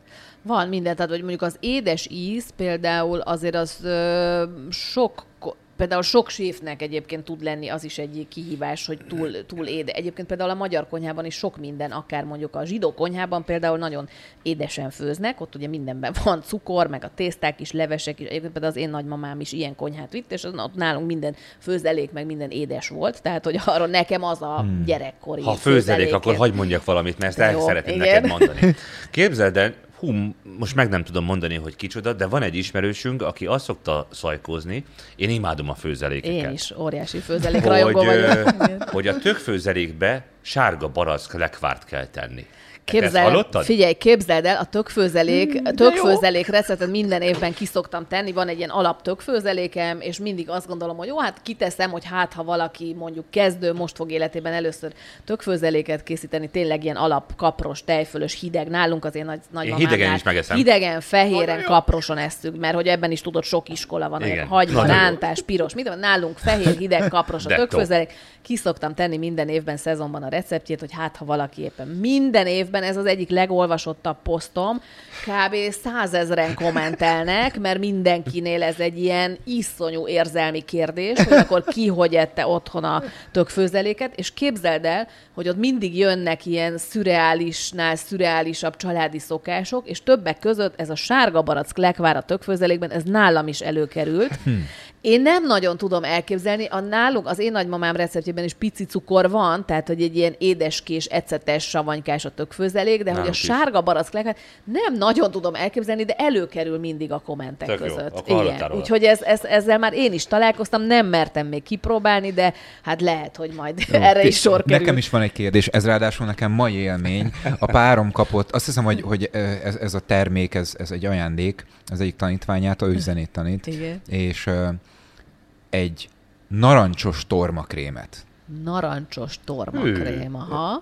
Nem ismerte? Ez, Nem. én nem gondoltam, hogy tudok olyat mondani, amit te nem ismersz. Én nyilván, tehát én sem láttam még soha. Ilyen, nagyon szép narancssárga egyébként, kicsit ilyen mat. Magyar? ilyen Ez pasztel. egy magyar termék? Ú, Nem hát tudod, aha, sajnálom, hogy nem tudok neked igen. válaszolni. nem baj. De, de olyan érdekes, hogy, hogy vannak olyan kombók, ami, vagy számomra legalábbis sok olyan van, amit így megkóstolok, és az életben nem gondoltam, mikor jut eszedbe, hogy a narancsot Igen. meg a tormát egyszerre Persze. egyed. Tehát Persze. nekem az a két dolog, valószínűleg egy egész távoli ponton jelenne meg, hogyha egy étkezésről van szó. Narancsos torma, tök érdekes dolgok vannak, Mivel elképesztő. kell Mik- azt lenni? Miközben, nem, most hirtelen nem tudom, én is gondolkozom, de miközben azért hozzáteszem, hogy ez ugye ráadásul erre elég komoly tudományág van, hogy például ezeket az ízpárosokat, ezt lebontják tudósok, nagyon érdekes, akit ilyen tudományos szinten érdekel, annak érdemes utána nézni, hogy lebontják ilyen ízmolekulákra, meg szerkezetekre, ja. hogy mondjuk egy-egy alapanyag milyen, hogy áll össze, és akkor ott kiderül, hogy egy csomó egymástól teljesen eltérő alapanyagnak van közös molekulája, és erre vannak nagyon komoly egyébként ilyen tudományos séf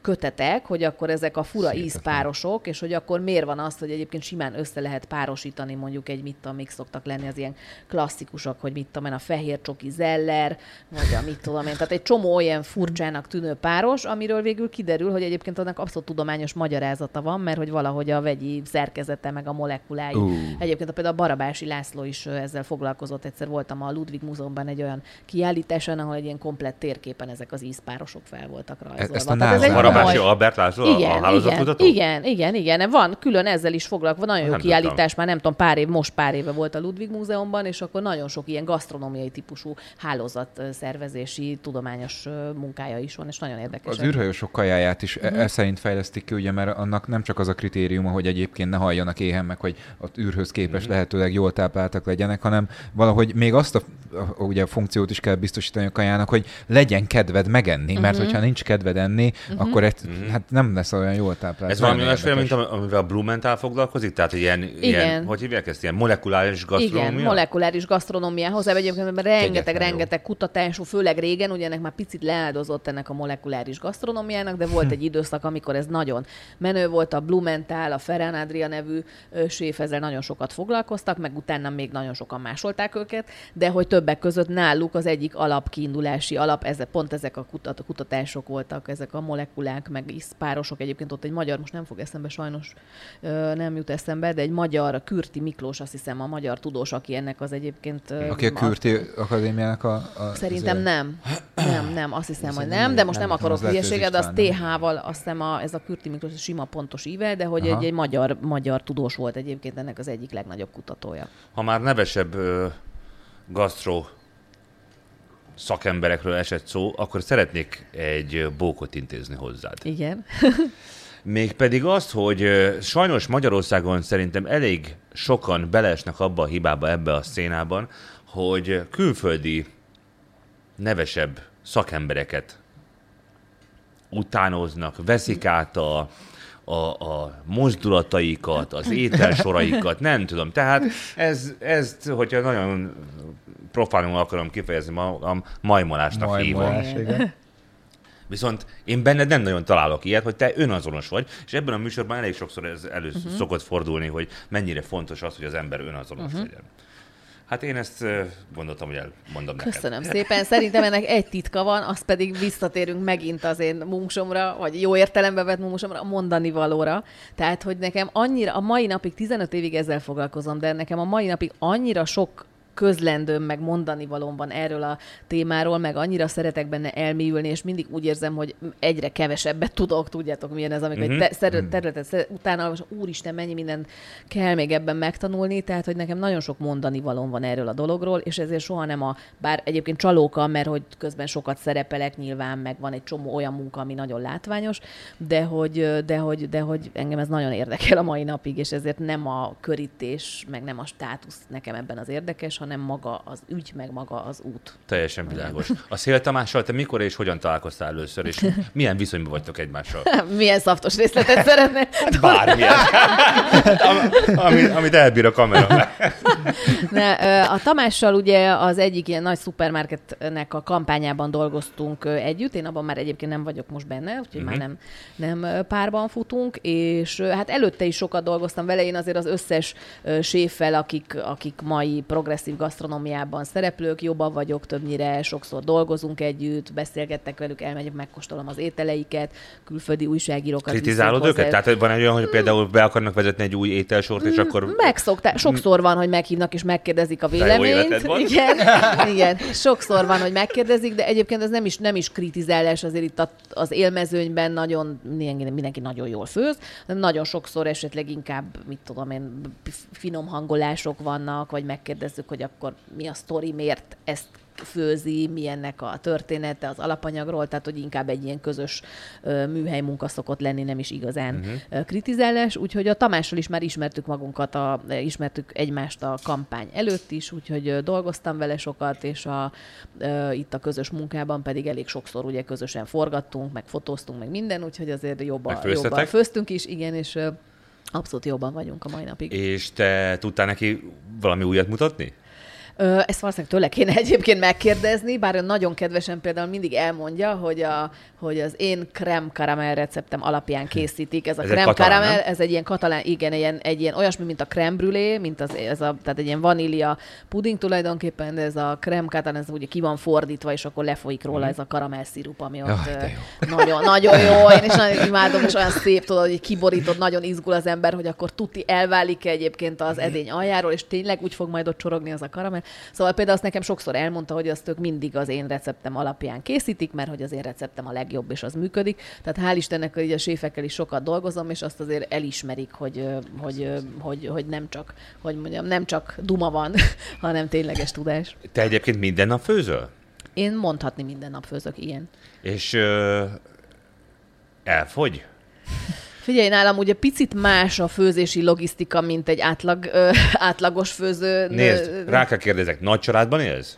Ö, kis családban élek, és főzök, de van, amikor nagy családban élek. Tehát például pont mostanában ö, olyan családban élek, ahol előfordul, hogy kamasz ö, fiúkat etetek. Akkor a és az számomra, figyelj, az egy teljesen új, új műfaj, tehát hogy én tudok nagy adagokat főzni, meg családi műfajban is, de hogy szóval, hogy az, az, egy, ilyen, az egy ilyen felfoghatatlan ö, állapot, tehát hogy az, az tényleg az olyan mennyiség, és olyan mennyiségű hús, meg tészta, meg, meg fehérje, aj, meg minden, hogy ott egyszerűen így nagyon nehezen tudom kiszámolni, és mindig azt gondolom, hogy akkor most annyit főztem, hogy az elég lesz majd két napra, és kb. kirakom az asztalra, és így mint a kámfor eltűnik. Tehát az egy másfajta főzés, de de annyiban másképp logisztikázok, hogy miután munkákhoz is főzök sokszor, uh-huh. mit tudom én, egy fotózás, forgatás, ö, nem tudom, szakácskönyves projekt, recepttesztelés, tehát általában azért ezek nálam összefolynak, és akkor amit mondjuk a fotózáshoz főztem, akkor az van otthon is, hogyha valamilyen alapanyaggal kell dolgoznom, akkor abból főzök ö, az a privát otthonira, vagy fordítva valamit főztem, és mi éppen fotózni kell, akkor mit tudom én, a, nem tudom, Magyar Narancsban van ugye rovatom 12 éve, receptes rovatom, és akkor ott azt, az a, az a rovat, amit tényleg egyébként a családi ebédre főztem, tehát hogy nálam hm. állnak görögnek a különböző alapanyagok, és így egy ilyen... És hány ö, literes, vagy hogy szokták ezt mondani? Mekkora hűtőd van? Nem, a, nem, tehát a, sem a konyhám, sem a hűtőm nem ilyen óriási, ne úgy képzeljétek el, hogy egy ilyen ipari konyhában élek egyébként. Bár, bár egyébként, na jó, De nem szeretnél?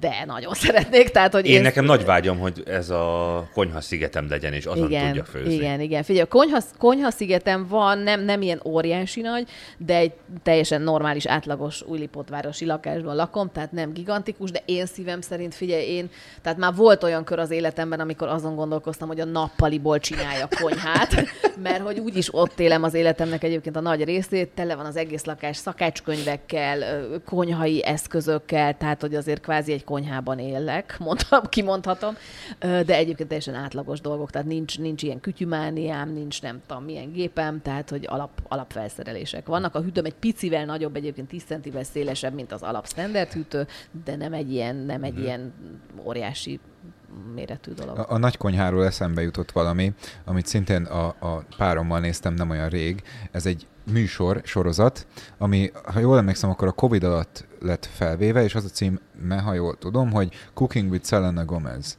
Uh-huh. Láttál ebből? Nem. Ez arról szól, csak akkor gyors, gyors elmondom, nem tudom, hogy te ismered el, hogy ez a csaj, azt hiszem, hogy énekes csaj, nem? Énekes, zenész csaj. Celeb énekes igen, csaj, azt tudom ki. Igen. igen. És akkor van a, nem tudom, azt hiszem, hogy a papájával, meg a mamájával, akik egy ilyen kurva nagy konyha, gyönyörű ház, tudod, ilyen iszonyat annyira pattant, hogy ránéző, és így, ah, akkor, mint az egész házam kb.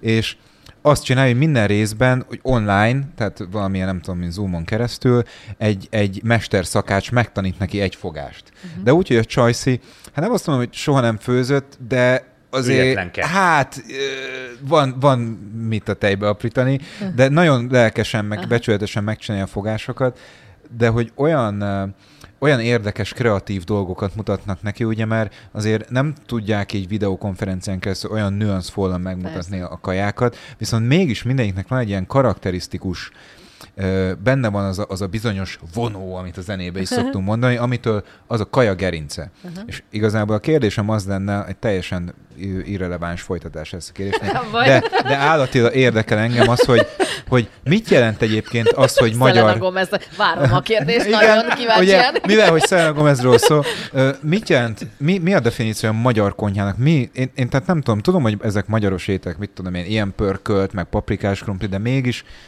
mi, mi teszi ki a magyar konyhát? Mitől más, mint bármelyik másik? Mm-hmm nagyon hosszú, ez, ez, ez, erről nagyon sokat tudok beszélni. Ugye a, a, az a fajta magyar hétköznapi konyha, amit valószínűleg mindenki felsorolna most azt az 50 ételt, hogy mi a magyar konyha, azért az alapvetően az az 50 étel, ami mondjuk így nagyjából a kommunizmus alatt kialakult a tömegétkeztetés során. Hmm. Részben, részben ez, nem, ez, ez, így nem, na, ez is így támadható, mert nyilván van, van benne egy csomó olyan régi a paraszti konyhával érkező étel, amik, amik előtte is voltak. De ugye én pont azon dolgozom, meg szerintem az lenne a csodás, hogyha újra behoznánk a magyar konyhának azt a fajta ö, sokszínűségét, meg azt a fajta hihetetlen diverzitását, meg sokszínű kulináris örökségét, ami egyébként a magyar konyhának a gyönyörűségét adja, és itt gondolok most a zsidó konyhára, a cigány konyhára, az erdélyi Erdély, konyhára, a törökre. törökre. Egyébként a leg, legjobb magyar ételektől, hú, ezt most nem ki sem mondom, mert ez olyan támadható, hogy a legjobb magyar kaják hát a török konyhára. Töltött paprika. Töltött paprika, tudod, egy csomó minden nagyon jó ételek. Na mindegy, szóval, hogy erdélyi konyha, hát nem is beszélve arról, akkor akár sváb. A, a, a sváb, a monarchia időszakának Aha. a konyhája, a francia behatás, a porosz behatás, az alföldi parasztkonyha.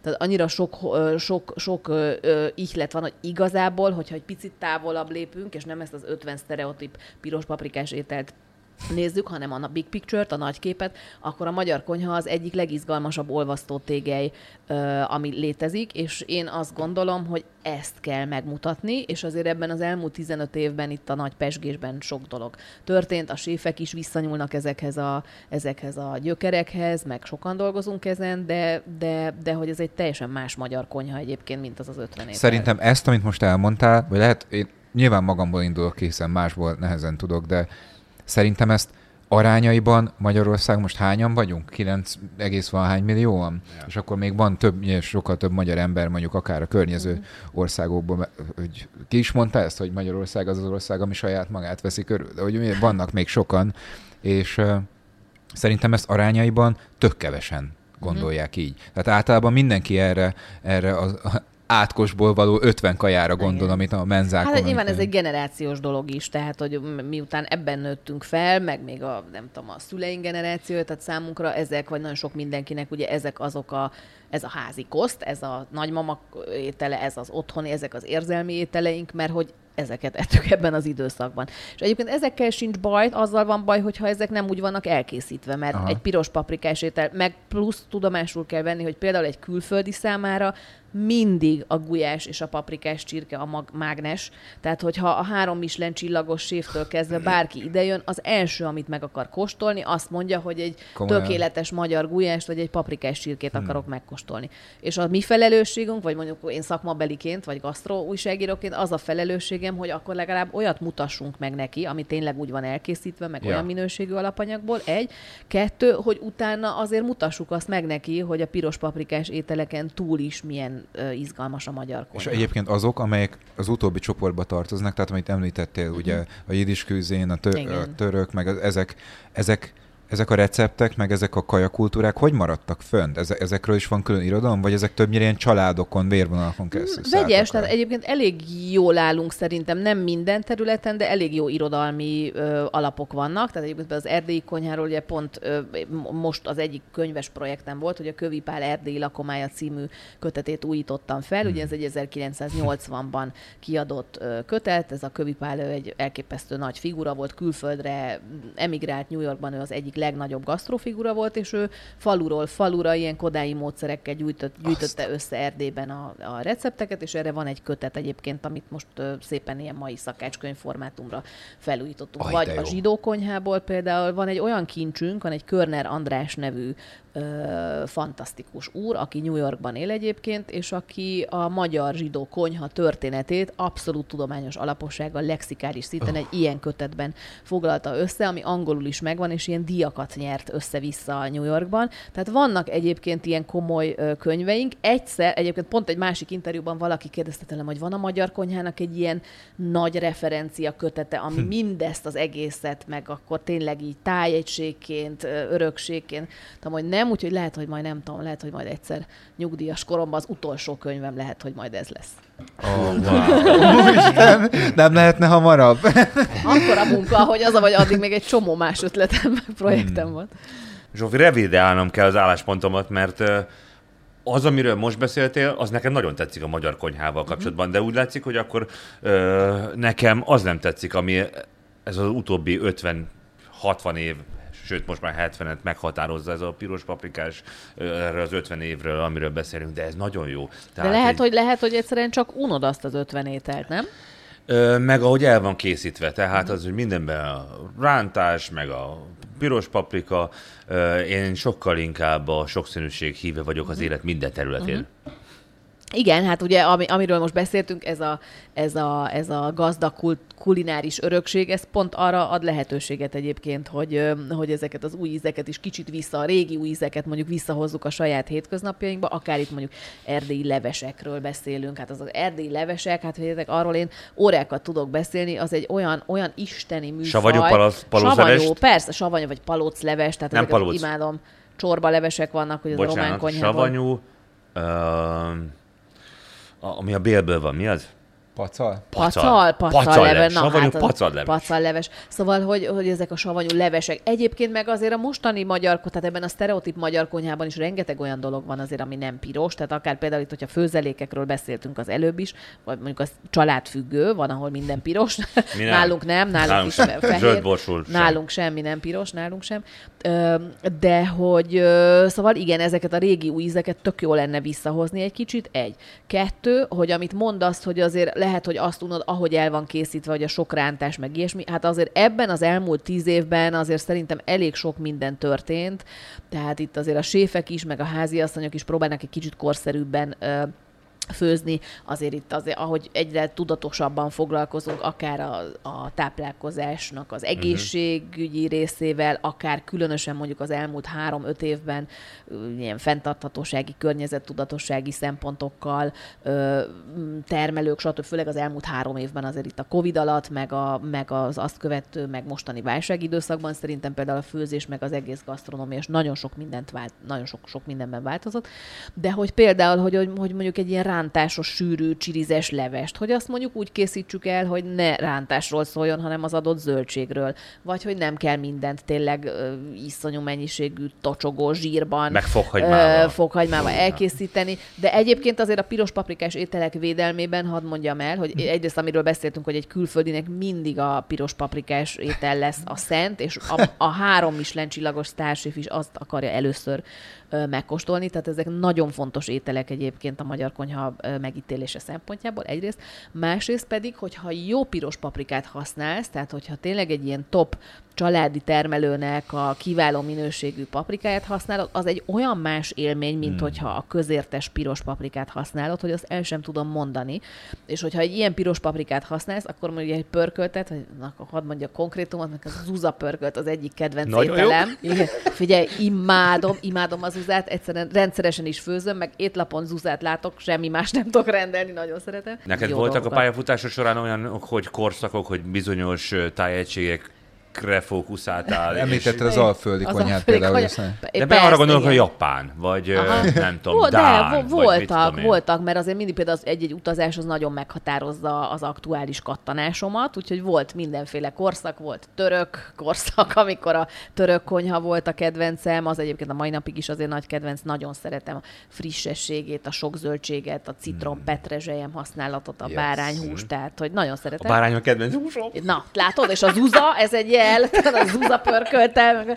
Szóval a, volt egy török korszakom, Ö, akkor volt, milyen, most koreai korszakom van, Áj, de jó. imádom. Ú, láttam azt a kimcsis frankfurti levest. Az igen, is igen, igen, imádom a koreai, koreai konyhát, azért azt, a koreai konyha az egyre inkább jön föl, tehát hogy az itthon is egyre népszerűbb, nem véletlenül egyébként. Egyrészt nagyon közel áll a magyar ízekhez, meglepő módon, bár azt gondolnánk, hogy egy távol-keleti konyha az nagyon távol áll, hmm. de hogy ez a többi ázsiai konyhához képest teljesen eltérő.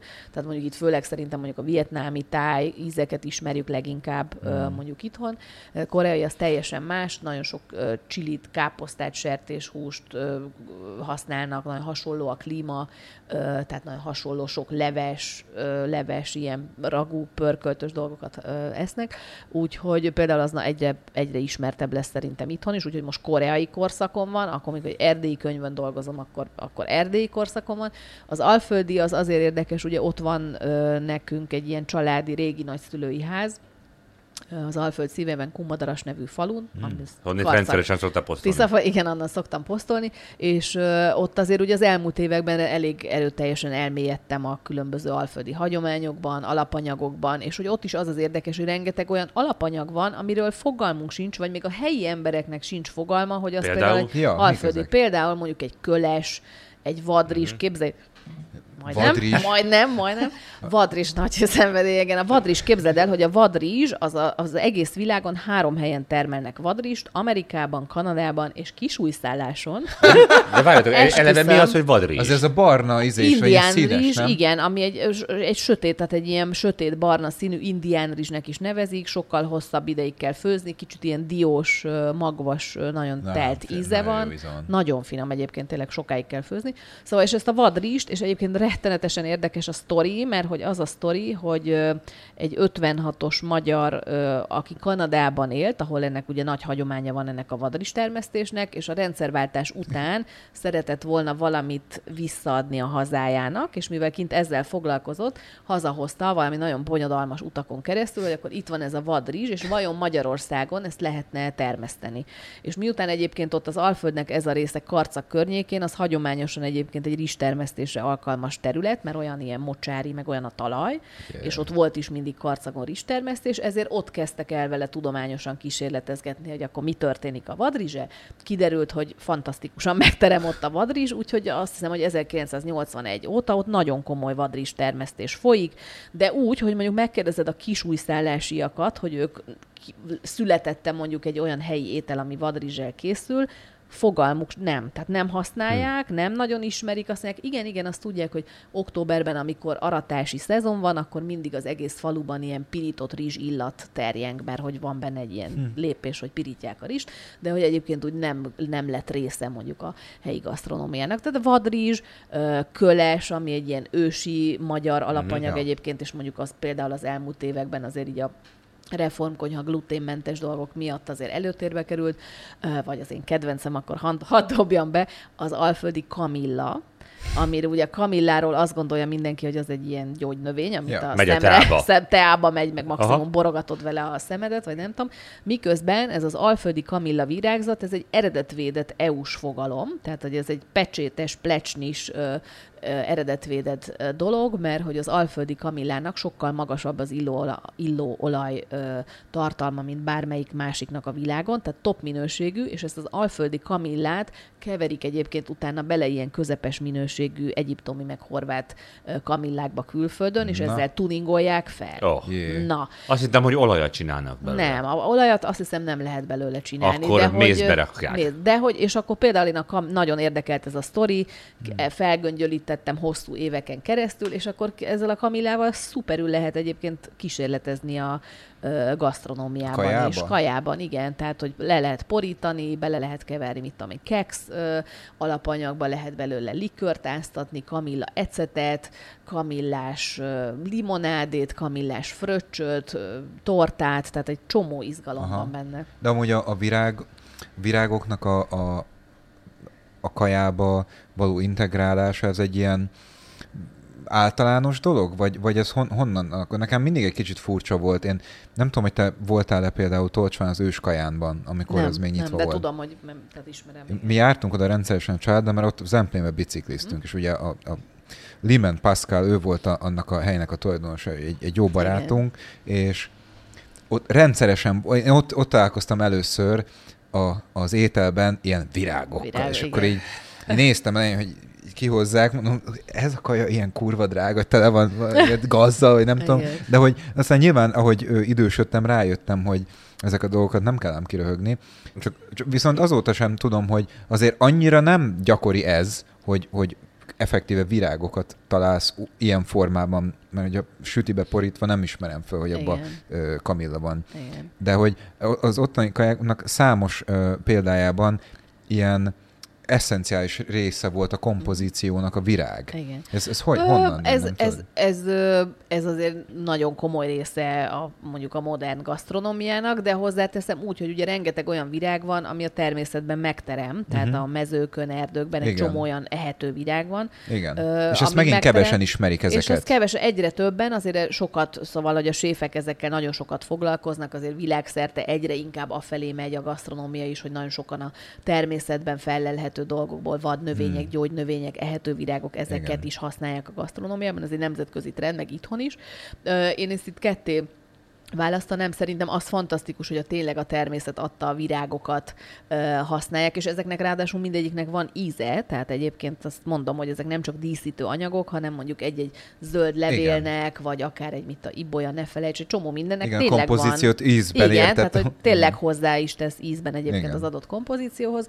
Egyébként pedig nyilván ugye esztétikailag nagyon szép tud lenni, hogyha egy ételen mondjuk szép színes ehető virágok vannak. Itt én azért ezt így ketté választom. Én szeretem akkor, hogyha van helye annak az adott virágnak, tényleg hozzátesz az adott kompozícióhoz ízben, vagy mondjuk egy desszertre, vagy elegáns előételre rátesznek egy ilyen kis hangsúlyt, egy ilyen szép színű valami pink virágot, vagy nem csak pink, de hogy valamilyen virágot, azt nagyon szeretem. Azt nem szeretem, hogyha öncélú, és hogyha mindenre ehető virágot tesznek, mert egyébként ezzel hozzá lehet jutni, tehát ma nagyon könnyen beszállítók kifejezetten erre a célra termesztett, szép, esztetikus, ehető virágokat hmm. használnak a konyhákon. Én azt nem szeretem, hogyha mindenre tudod, hogyha az uzapörkötre, a kocsonyára és a nem tudom mire is rávigyeztik, csak azért, mert azt gondolják, hogy attól olyan szebb, meg különlegesebb lesz, miközben mondjuk akár, ha már az uzapörköltet így referenciaként használom, miközben mondjuk egy zuzapörköt, vagy egy kocsonya, tudod, hogyha az jól van elkészítve, akkor az nekem a maga egyszerű valójában a legszebb, és nekem arra nem hiányzik sem borsócsíra, sem ehető virág, sem nem tudom micsoda. Neked nem volt soha olyan ötleted, hogy ö, saját éttermet nyis? Nagyon sokszor megkérdezik ezt, és mindig az a válaszom, hogy nem, de az igazság az, hogy de. Tehát, hogy Ja, jó. De ez változott, tehát hogy tényleg így az elmúlt tíz évben mindig azt mondtam, hogy soha, mert, mert egyszerűen túl sok séffel, meg éttermessel dolgozom ahhoz, hogy, ahhoz, hogy ne lássam közelről, hogy ez milyen áldozatokkal jár. Tehát, hogy Nagyon ez az egész már éttermi műfaj, meg séfműfaj nagyon kemény, mentálisan, fizikailag, iszonyú megterhelő, Brutál. kőkemény, ez az egyik legkeményebb szakma minden szempontból. Úristen. Tehát, hogy egyrészt ezt látom közelről, másrészt most anélkül, hogy politizálni akarnék, de azért a vállalkozói környezet egyszerűen nem Jó, nem de te alkalmas aztán arra. Igen. De hogy nem alkalmas arra, hogy egy valóban, valóban mondjuk egy családi, én szívem szerint ugye ilyen kifőzdél etetős helyet nyitnék, nem fine dining de hogy, de hogy családi műfajban, hogy az tényleg úgy tudja, úgy olyan, olyan hosszú távú fenntartható megélhetést biztosítson, mondjuk munkaadóként is, meg tulajdonosként is, szóval, hogy erre azért nagyon nehéz a mostani gazdasági környezet, úgyhogy még nem is tettük hozzá mondjuk a mostani ö, válság szituációt, tehát ez már koráb- korábban is így volt. És egyébként a harmadik ellenérv, ami miatt mégis egyszer valószínűleg fogok, fogok éttermet nyitni, az pedig leginkább az, hogy, hogy azt látom közelről, hogy azért, hogyha egy ilyen, tehát hogyha nyit valaki egy saját helyet, akkor egyszerűen ott kell lenni. Tehát, hogy az akkor tud olyan minőségű lenni, hogyha tényleg fejben, lélekben és testben az időt többségében ott vagy, és ezért számomra ez picit azt jelenti, hogy ezt akkor tudom majd azt hiszem bevállalni, amikor úgy érzem, hogy úgy meg tudok állni egy kicsit. Uh-huh. Tehát, hogy most még annyira sok tervem, meg annyira sok ötletem van, meg annyit szeretnék még mozogni, meg utazni, hogy most nem érzem még magam készen arra, hogy megálljak, mert az valószínűleg egy olyan hosszabb életetapra szóló döntés lesz. Tehát, hogy azt gondolom, hogy igen, lesz majd éttermem, van is hozzá, van ötletem, koncepcióm, partner, tehát, hogy minden adott hozzá, és valószínűleg ez az elkövetkezendő mondjuk öt éven belül szerintem meg is fog Wow. Ó, hát akkor, akkor ami végül is egy belátható idő. Abszolút. De úgy gondolom, Igen. hogy ez akkor lehet, hogyha tényleg úgy minden csillagállás adott hozzá, meg amikor én készen állok arra, hogy úgy megálljak egy kicsit. Én, én az, e- azt gondolom, hogy, hogy említett, hogy kifőzdét nyitnál szíved szerint. Én ilyen kifájndét. az, azt tudnám legjobban elképzelni, hogy ilyen bombakaják, amik, amik mondjuk nem olyan, tehát nem ez a, nem ez a ekkora ilyen cucc, ekkora, Igen. tehát nem az a fine dining, viszont nem úgy kifőzdem, mint ahogy az ember Nem, hanem hogy nem, olyan bár mondjuk azt nem tudom garantálni, hogy nem lesz zúza pörkölt, tehát hogy legalább néha Helyes. ilyen helyi, helyi Nem, tehát hogy én is, én is úgy gondolom, hogy olyan jó házias, házias, jó ízű ételeket szeretnék, de amiben van azért egy pici És valami miért értékesség. akarsz éttermet? Hm? Miért akarnál éttermet? Mert imádok etetni. És miért jó etetni? Mert azzal boldogságot, meg örömet adok másnak. Hmm. Az fantasztikusan jó, amikor az ember megvendégel valakit. Persze. Még hogyha Igen. a saját otthonodban is jönnek hozzád vendégek, és jól érzik magukat, és Igen. élvezik azt Ezt az ételt. annyira őszintén mondja, kézed, hogy néha van ilyen találkozunk ugye a Igen. srácokkal, és felmegyünk a Robihoz, és nemrég volt egy olyan, hogy valami ne- A megszámlálhatatlan Minden Segít Podcast első évfordulóját Azt tartott. Jó, igen, igen. Az egész asztalt tele, de alig fértünk oda, tényleg ilyen, nem tudom. És miket ilyen főztél? Tunkolós kaják, húsok, zöldség, humusz, nem Mhm. tudom, minden volt fantasztikus. Meg olyan májkrémet csináltam múltkor, hogy sírtam. Én imádom a májat. Én nagyon Milyen máj, szeretek csirkemájból? Csirkemájból, de kacsa zsírral Ú, össze. nagyon szeretem a és csirkemájat. tud, Én is. Minden belsőséget szeretek Én is. igazából, Igen. imádok.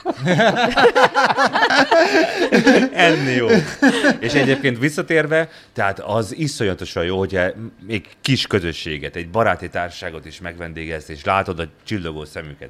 De amikor tucat számra mennek óránként el az emberek, és azt látod, hogy basszus, milyen marha jót ettek, és Igen. mennyire jól érzünk Igen, magukat, az jó érzésetek. Nagyon-nagyon jó Nagyon jó, érzés. igen. Csak ehhez tényleg iszonyatosan keményen kell dolgozni. Nagyon.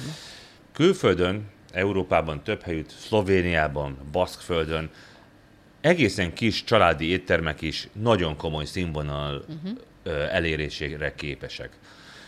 Itt Magyarországon én nem nagyon tudom, lehet, hogy nem vagyok teljesen tájékozott a téren, de hogy nem nagyon vannak olyan igazán családi kis vendéglők, amelyek megtestis, megtestesítenék ezt a fajta műfajt. Vannak Michelin csillagos éttermeink, de ezek általában fine dining minőséget képviselnek, miközben egy ilyen igazán jó család, ahol a nagymama főz, ahol uh-huh. tényleg a háztáji dolgokból állítják elő a friss alapanyagból az ételt, vajon miért nincsen ilyen Magyarországon? Hú, hát Igény ez- szerintem volna rá. Igény van, meg azért van néhány, de szerintem ennek is ilyen történelmi, meg gazdasági, nagyon összetett ö, okai vannak, tehát ö, szerint Szerintem, szerintem egyébként vannak ilyenek, de nem Mondjál, biztos, hogy ne, egyébként nem a reklámot, olyat tudok mondani, ami tényleg nagyon jó, de akkor azt hadd dobjam be, ha már itt az Alföldről beszélünk, ugye a saját falunkban, a Kumadarason, ott én felhergeltem a felhergeltem annyira a szomszéd asszonyomat, hogy ő nyitott végül is egy, Ne hülyeskedj, egy tényleg? Igen, igen, Annyira igen. kapacitáltad? Igen, Nagyon nem, jó. egyébként ez már régóta a terveiben volt, de hogy azért jól esett egy kis bátorítás, uh-huh. hogy ténylegesen ez megtörténjen, úgyhogy a Kumadarason nyílt egy Ferdinánd bistró. Ez a Ferdinánd egyébként egy ilyen alföldi sütemény, kicsit hasonlít a darásfészekhez, tehát egy ilyen Mhm. kertésztás csigákból összerakott ö, ö, sütemény, tehát ez a névadó sütemény, és ö, Kumadarason 30 éve nem volt semmilyen étterem egyébként, úgyhogy úgy nyitotta meg, hogy azért ez egy elég merész ö, Ja, ja.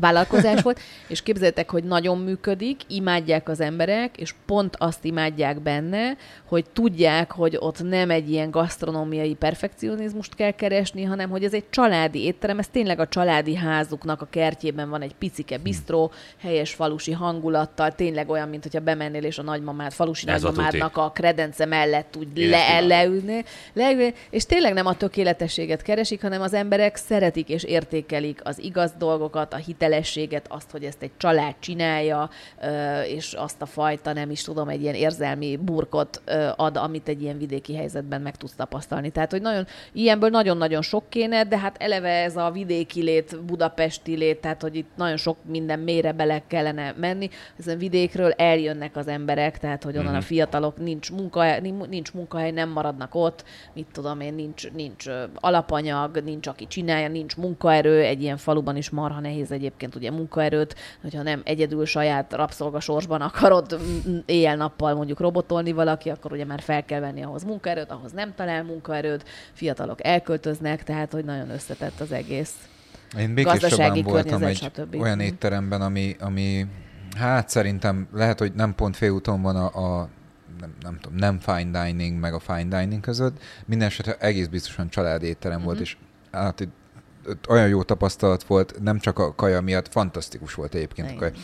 Kicsit drága volt ahhoz képest, hogy nem egy fine dining kajáda, de bementünk, és ott a pult mellett, meg akkor ült mindenki, és ahogy beléptél, én nem tudtam, hogy milyen helyre megyünk, de rögtön láttam, hogy ezek a gyerekek nagyon hasonlítanak egymásra, és ott ültek, azt hiszem, hogy két fiú volt, meg egy lány, és tényleg bementünk, és így de valahogy annyira más volt az egész. Olyan team érzet kell ehhez, szerint bizniszbe szerintem ez tényleg, hogyha nem családba csinálod, akkor egy fantasztikus ö, szerencse, hogyha egy ilyen team összejön.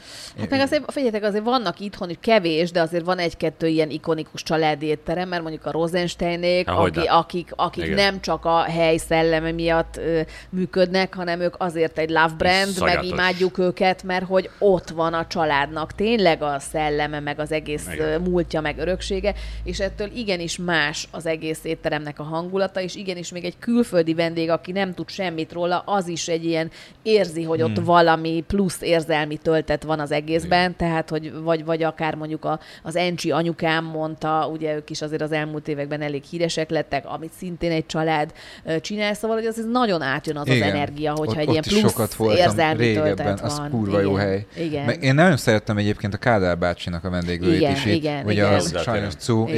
Igen, igen. igen, más jellegű, mint mondjuk az anyukám Igen. mondta, de hogy ott is mégis volt egy olyan, hát ott tipikusan ezek a kaják mentek egyébként, Igen, amiről tudom, beszéltünk. igen. Orja leves. Igen, De- megmondták, de nem, mit hát- kell enni. Várjál, hát egy orja leves. Én az, azt nem szeretem, amikor piros paprika van, de amikor Ez le Egy jó csupák- orjaleves, jó cupák, azt én is szeretem. mert milyen tészt ez? Cérnametélt vagy mit? Cérnametélt. Cérnametélt. Igen. Zsófi azt így húsleves a végéhez közeledve, hogy milyen céljaid vannak neked ebben a szakmában, azon túlmenően, hogy most kiderült, hogy öt éven belül szeretnél egy jó családét. Családét. Foglalhatunk asztalt, hogy most. Lehet, hogy már nyitok egy ilyen vendégkönyvet már most egyébként. Nem, én azt szeretném, hogy még mielőtt megnyitsz, hogy végig tudja menni előtte. Jó, Tehát, figyelj, hogy megígérem, ezt jó meg tudom még, jó? Ezt Szerény. mind megígérem, hogy ha egyszer lesz éttermem öt éven belül, akkor meghívlak benneteket az előkóstolási Igen, fázisba, jó amikor jó, jó, jó, Jaj, jó. de jó. Jaj, de jó. Ezt itt, ezt itt meg, megígérem nektek, abszolút. Szuper. Az az, az az érdekes, hogy azért azt hiszem, hogy nagyjából ebben a, ez lehet, hogy nagyképűen fog hangzani, de ebben a műfajban, amit itthon mondjuk egy ilyen gasztromédia pályában el lehet érni, én azt kb. mindent kipipáltam, és az egy út lett volna egyébként, hogy azt a döntést hozom, hogy akkor ebből felfújom, és egy még nagyobb üzleti birodalmat építek, és akkor lesz, nem tudom, edény, meg Mautne Zsófi uh-huh. feliratú, ez meg az, meg uh-huh. tévéműsor, meg média birodalom, tehát egyébként ez egy olyan értelmes üzleti szempontból mindenképpen értelmes, meg természetes lépés lett volna. De azt hiszem, hogy itt a, a, az önismeret tettemnek köszönhetően én ezt nagyon tudatosan egy másik döntést hoztam. Én azt a döntést hoztam, hogy én ezt nem akarom, mert én már az előző pályámban azt kiéltem, hogy akkor ott vezető vagyok, meg emberek. Én ez, engem ez egyáltalán nem érdekel. Én sokkal jobban szeretnék, inkább maradok kicsiben, és sokkal jobban szeretnék kitalálni. Szóval engem az út érdekel, amiről uh-huh. beszéltünk is, és én is azt gondolom, hogy mindig az út a sokkal izgalmasabb, meg az érdekesebb. Tehát, hogy igazából én szeretnék minél több ö, új dolgot kitalálni, értékteremtő projekteket, itt annyi minden a magyar gasztronómia hagyományaiban, annyi minden felfedezni való van. Szóval, hogy én szeretnék minél több ö, értékteremtő, érdekes dolgot kitalálni és megvalósítani, és abban jól érezni magam. Egyébként szerinted, vagy nem tudom, hogy van-e ilyen, de nem kéne a magyar ö, gasztronómiát, a magyar főzési ételtörténetet, és, és tényleg gyakorlatilag a, a főzés, a magyar ételeknek, és ugye most nyilván arról a, a, a széles spektrumról beszélnék inkább, amit már említettél, ezt nem oktatják valahol? Hát van ugye, van ö, gazdaság, vendéglátóipari főiskola van, tehát hogy nyilván egyébként van ennek tananyaga, de hát azért szuper lenne, tehát hogy nyilván mondjuk akár már, már általános iskolában azért sok ország van, ahol például a háztartástan vagy a főzés az, az, az, az oktatás, szerintem szuper lenne. Igen. Meg be lehetne vinni sok más tényleg, egyéb Én sem azért, ilyen. hogy politizálják, de hogy ha van nemzeti dolog, akkor az egyik azok közül, ami tényleg elég erősen és ö, itt, itt jól tudná exponálni ezt, az, akkor ez a főzés, meg a kaja. Igen, igen. Szerintem nem is csak feltétlenül a, a, az ilyen, bocsánat, mint mondtam, mi, mi volt az, nem jut eszembe? Vendéglátóipar. Vendéglátóipar, igen, igen az, hanem amúgy néprajz is ez. Igen, persze, ez, hát ez, ez rengeteg, ne vicceltek a gasztronómia, engem is pont azért, de ez kultúra, néprajz, igen. társadalom, művészet, hát ennek annyira sok különböző vonatkozó ága van, igen. mindenki megtalálja magának azt a, azt a részét, ami, ami, ami, ami érdekes benne, tehát hogy egyébként abszolút, hát külföldön, féltek külföldön, nagy nemzetközi egyetemeken vannak olyan szakok, Na. mondjuk, hogy food historian, tehát ja. tört, gasztro történész, vagy mit tudom én, food culture szak, tehát hogy ennek nagyon sok minta van erre egyébként külföldön. Én nem tudok róla egyébként, hogy itthon felső, rendes felsőoktatásban lenne, hogy a, ez a BGF, a vendéglátóipari főiskola, az egy rendes képzés egyébként, szakemberképzés, de hogy abszolút nagyon jó lenne szerintem, hogyha ezt más ö, ágakba, vagy más Szerint egyetemeken is jó lenne. Uh-huh. Szerintem is egyetértek, hát ha. Egyébként hasonló van is, tehát például a páromnak a, a tesója, ő egy a, a, jár egy, azt hiszem, hogy bor, borkultúra, ez az uh-huh. óra neve talán, uh-huh. vagy a mhm. kurzus neve, de a tanulmánya nem kötődik ehhez egyáltalán. Igen. De hogy miért ne lehetne egy tényleg ilyen, és ez, ez egyetem szerintem ez tök fontos lenne, hogy, hogy a, a nem is a, a politikai nemzeti identitás, Igen. hanem a, a népi, meg a kulturális, a genetikai sokszínűségünket, ezt megőrizni, szerintem egy tök jó eszköz. És ráadásul Persze. olyan, amivel az embernek az életminősége és a, a boldogság érzete, meg a kreativitásának a kiélése is párhuzamosan növekedhet. Nem, nem látom be, hogy ennek mi lenne a hátulütője. hát ennek... Ez egy, gyönyörű felkonf után most egy gyönyörű lekonfot is kaptam. igen, igen. Annyit Ezért vagyok légy, kedves, hogy mit kívánjunk neked végezetül? Egy jó mágia rakáson kívül. Jó mágia, azt hittem azt mondod, hogy jó zúzapörk. Igen, azon kívül. Egészséget. Akkor nagyon sok és jó egészséget kívánunk sokáig tartani. Annyira neked. fantasztikusul éreztem magam, nagyon jól annyira éreztem én is olyan, olyan aranyos vagy, és annyira pozitív ez az egész. Köszönöm. Nagyon köszönöm ezt az köszönöm Egy dolgot még szeretnék Igen. elmondani. Mégpedig az azt, hogy van nekünk egy ismerősünk az öcsémmel, kint élt Londonban, és uh-huh. azt mondta, hogy a külföldiek azt mondják, hogy nincsen még egy olyan nép a magyaron kívül, amelyik ev- evés közben is a kajáról beszél.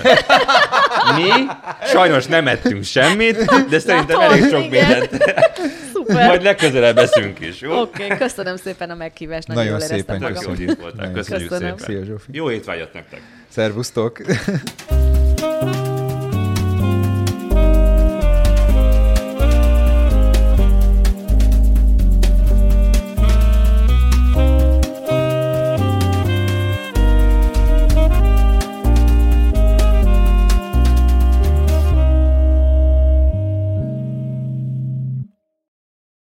Állandó hangtechnikai partnerünk a Microsound Kft. Ha más podcastekre is kíváncsi vagy, hallgassd meg a Béton műsor ajánlóját. El tudod képzelni, hogy a podcastet, amit éppen most hallgattál, fél év múlva már a mesterséges intelligencia generálja? Mi sem. De ha érdekel, eljött már a gépek lázadása. Hallgass bele az Embertelen podcastbe. Orsós Lajos vagyok, a műsor házigazdája. Egyelőre még élőben. Egyelőre. Fedezzük fel együtt, hogyan ismerkedik, randizik, mesél és vitatkozik Betty és Péter, két teljesen mesterséges intelligencia. Lajos, a podcast címét mond még egyszer, Léci. Oké. Okay. Embertelen podcast. A műsor a Beaton Network tagja.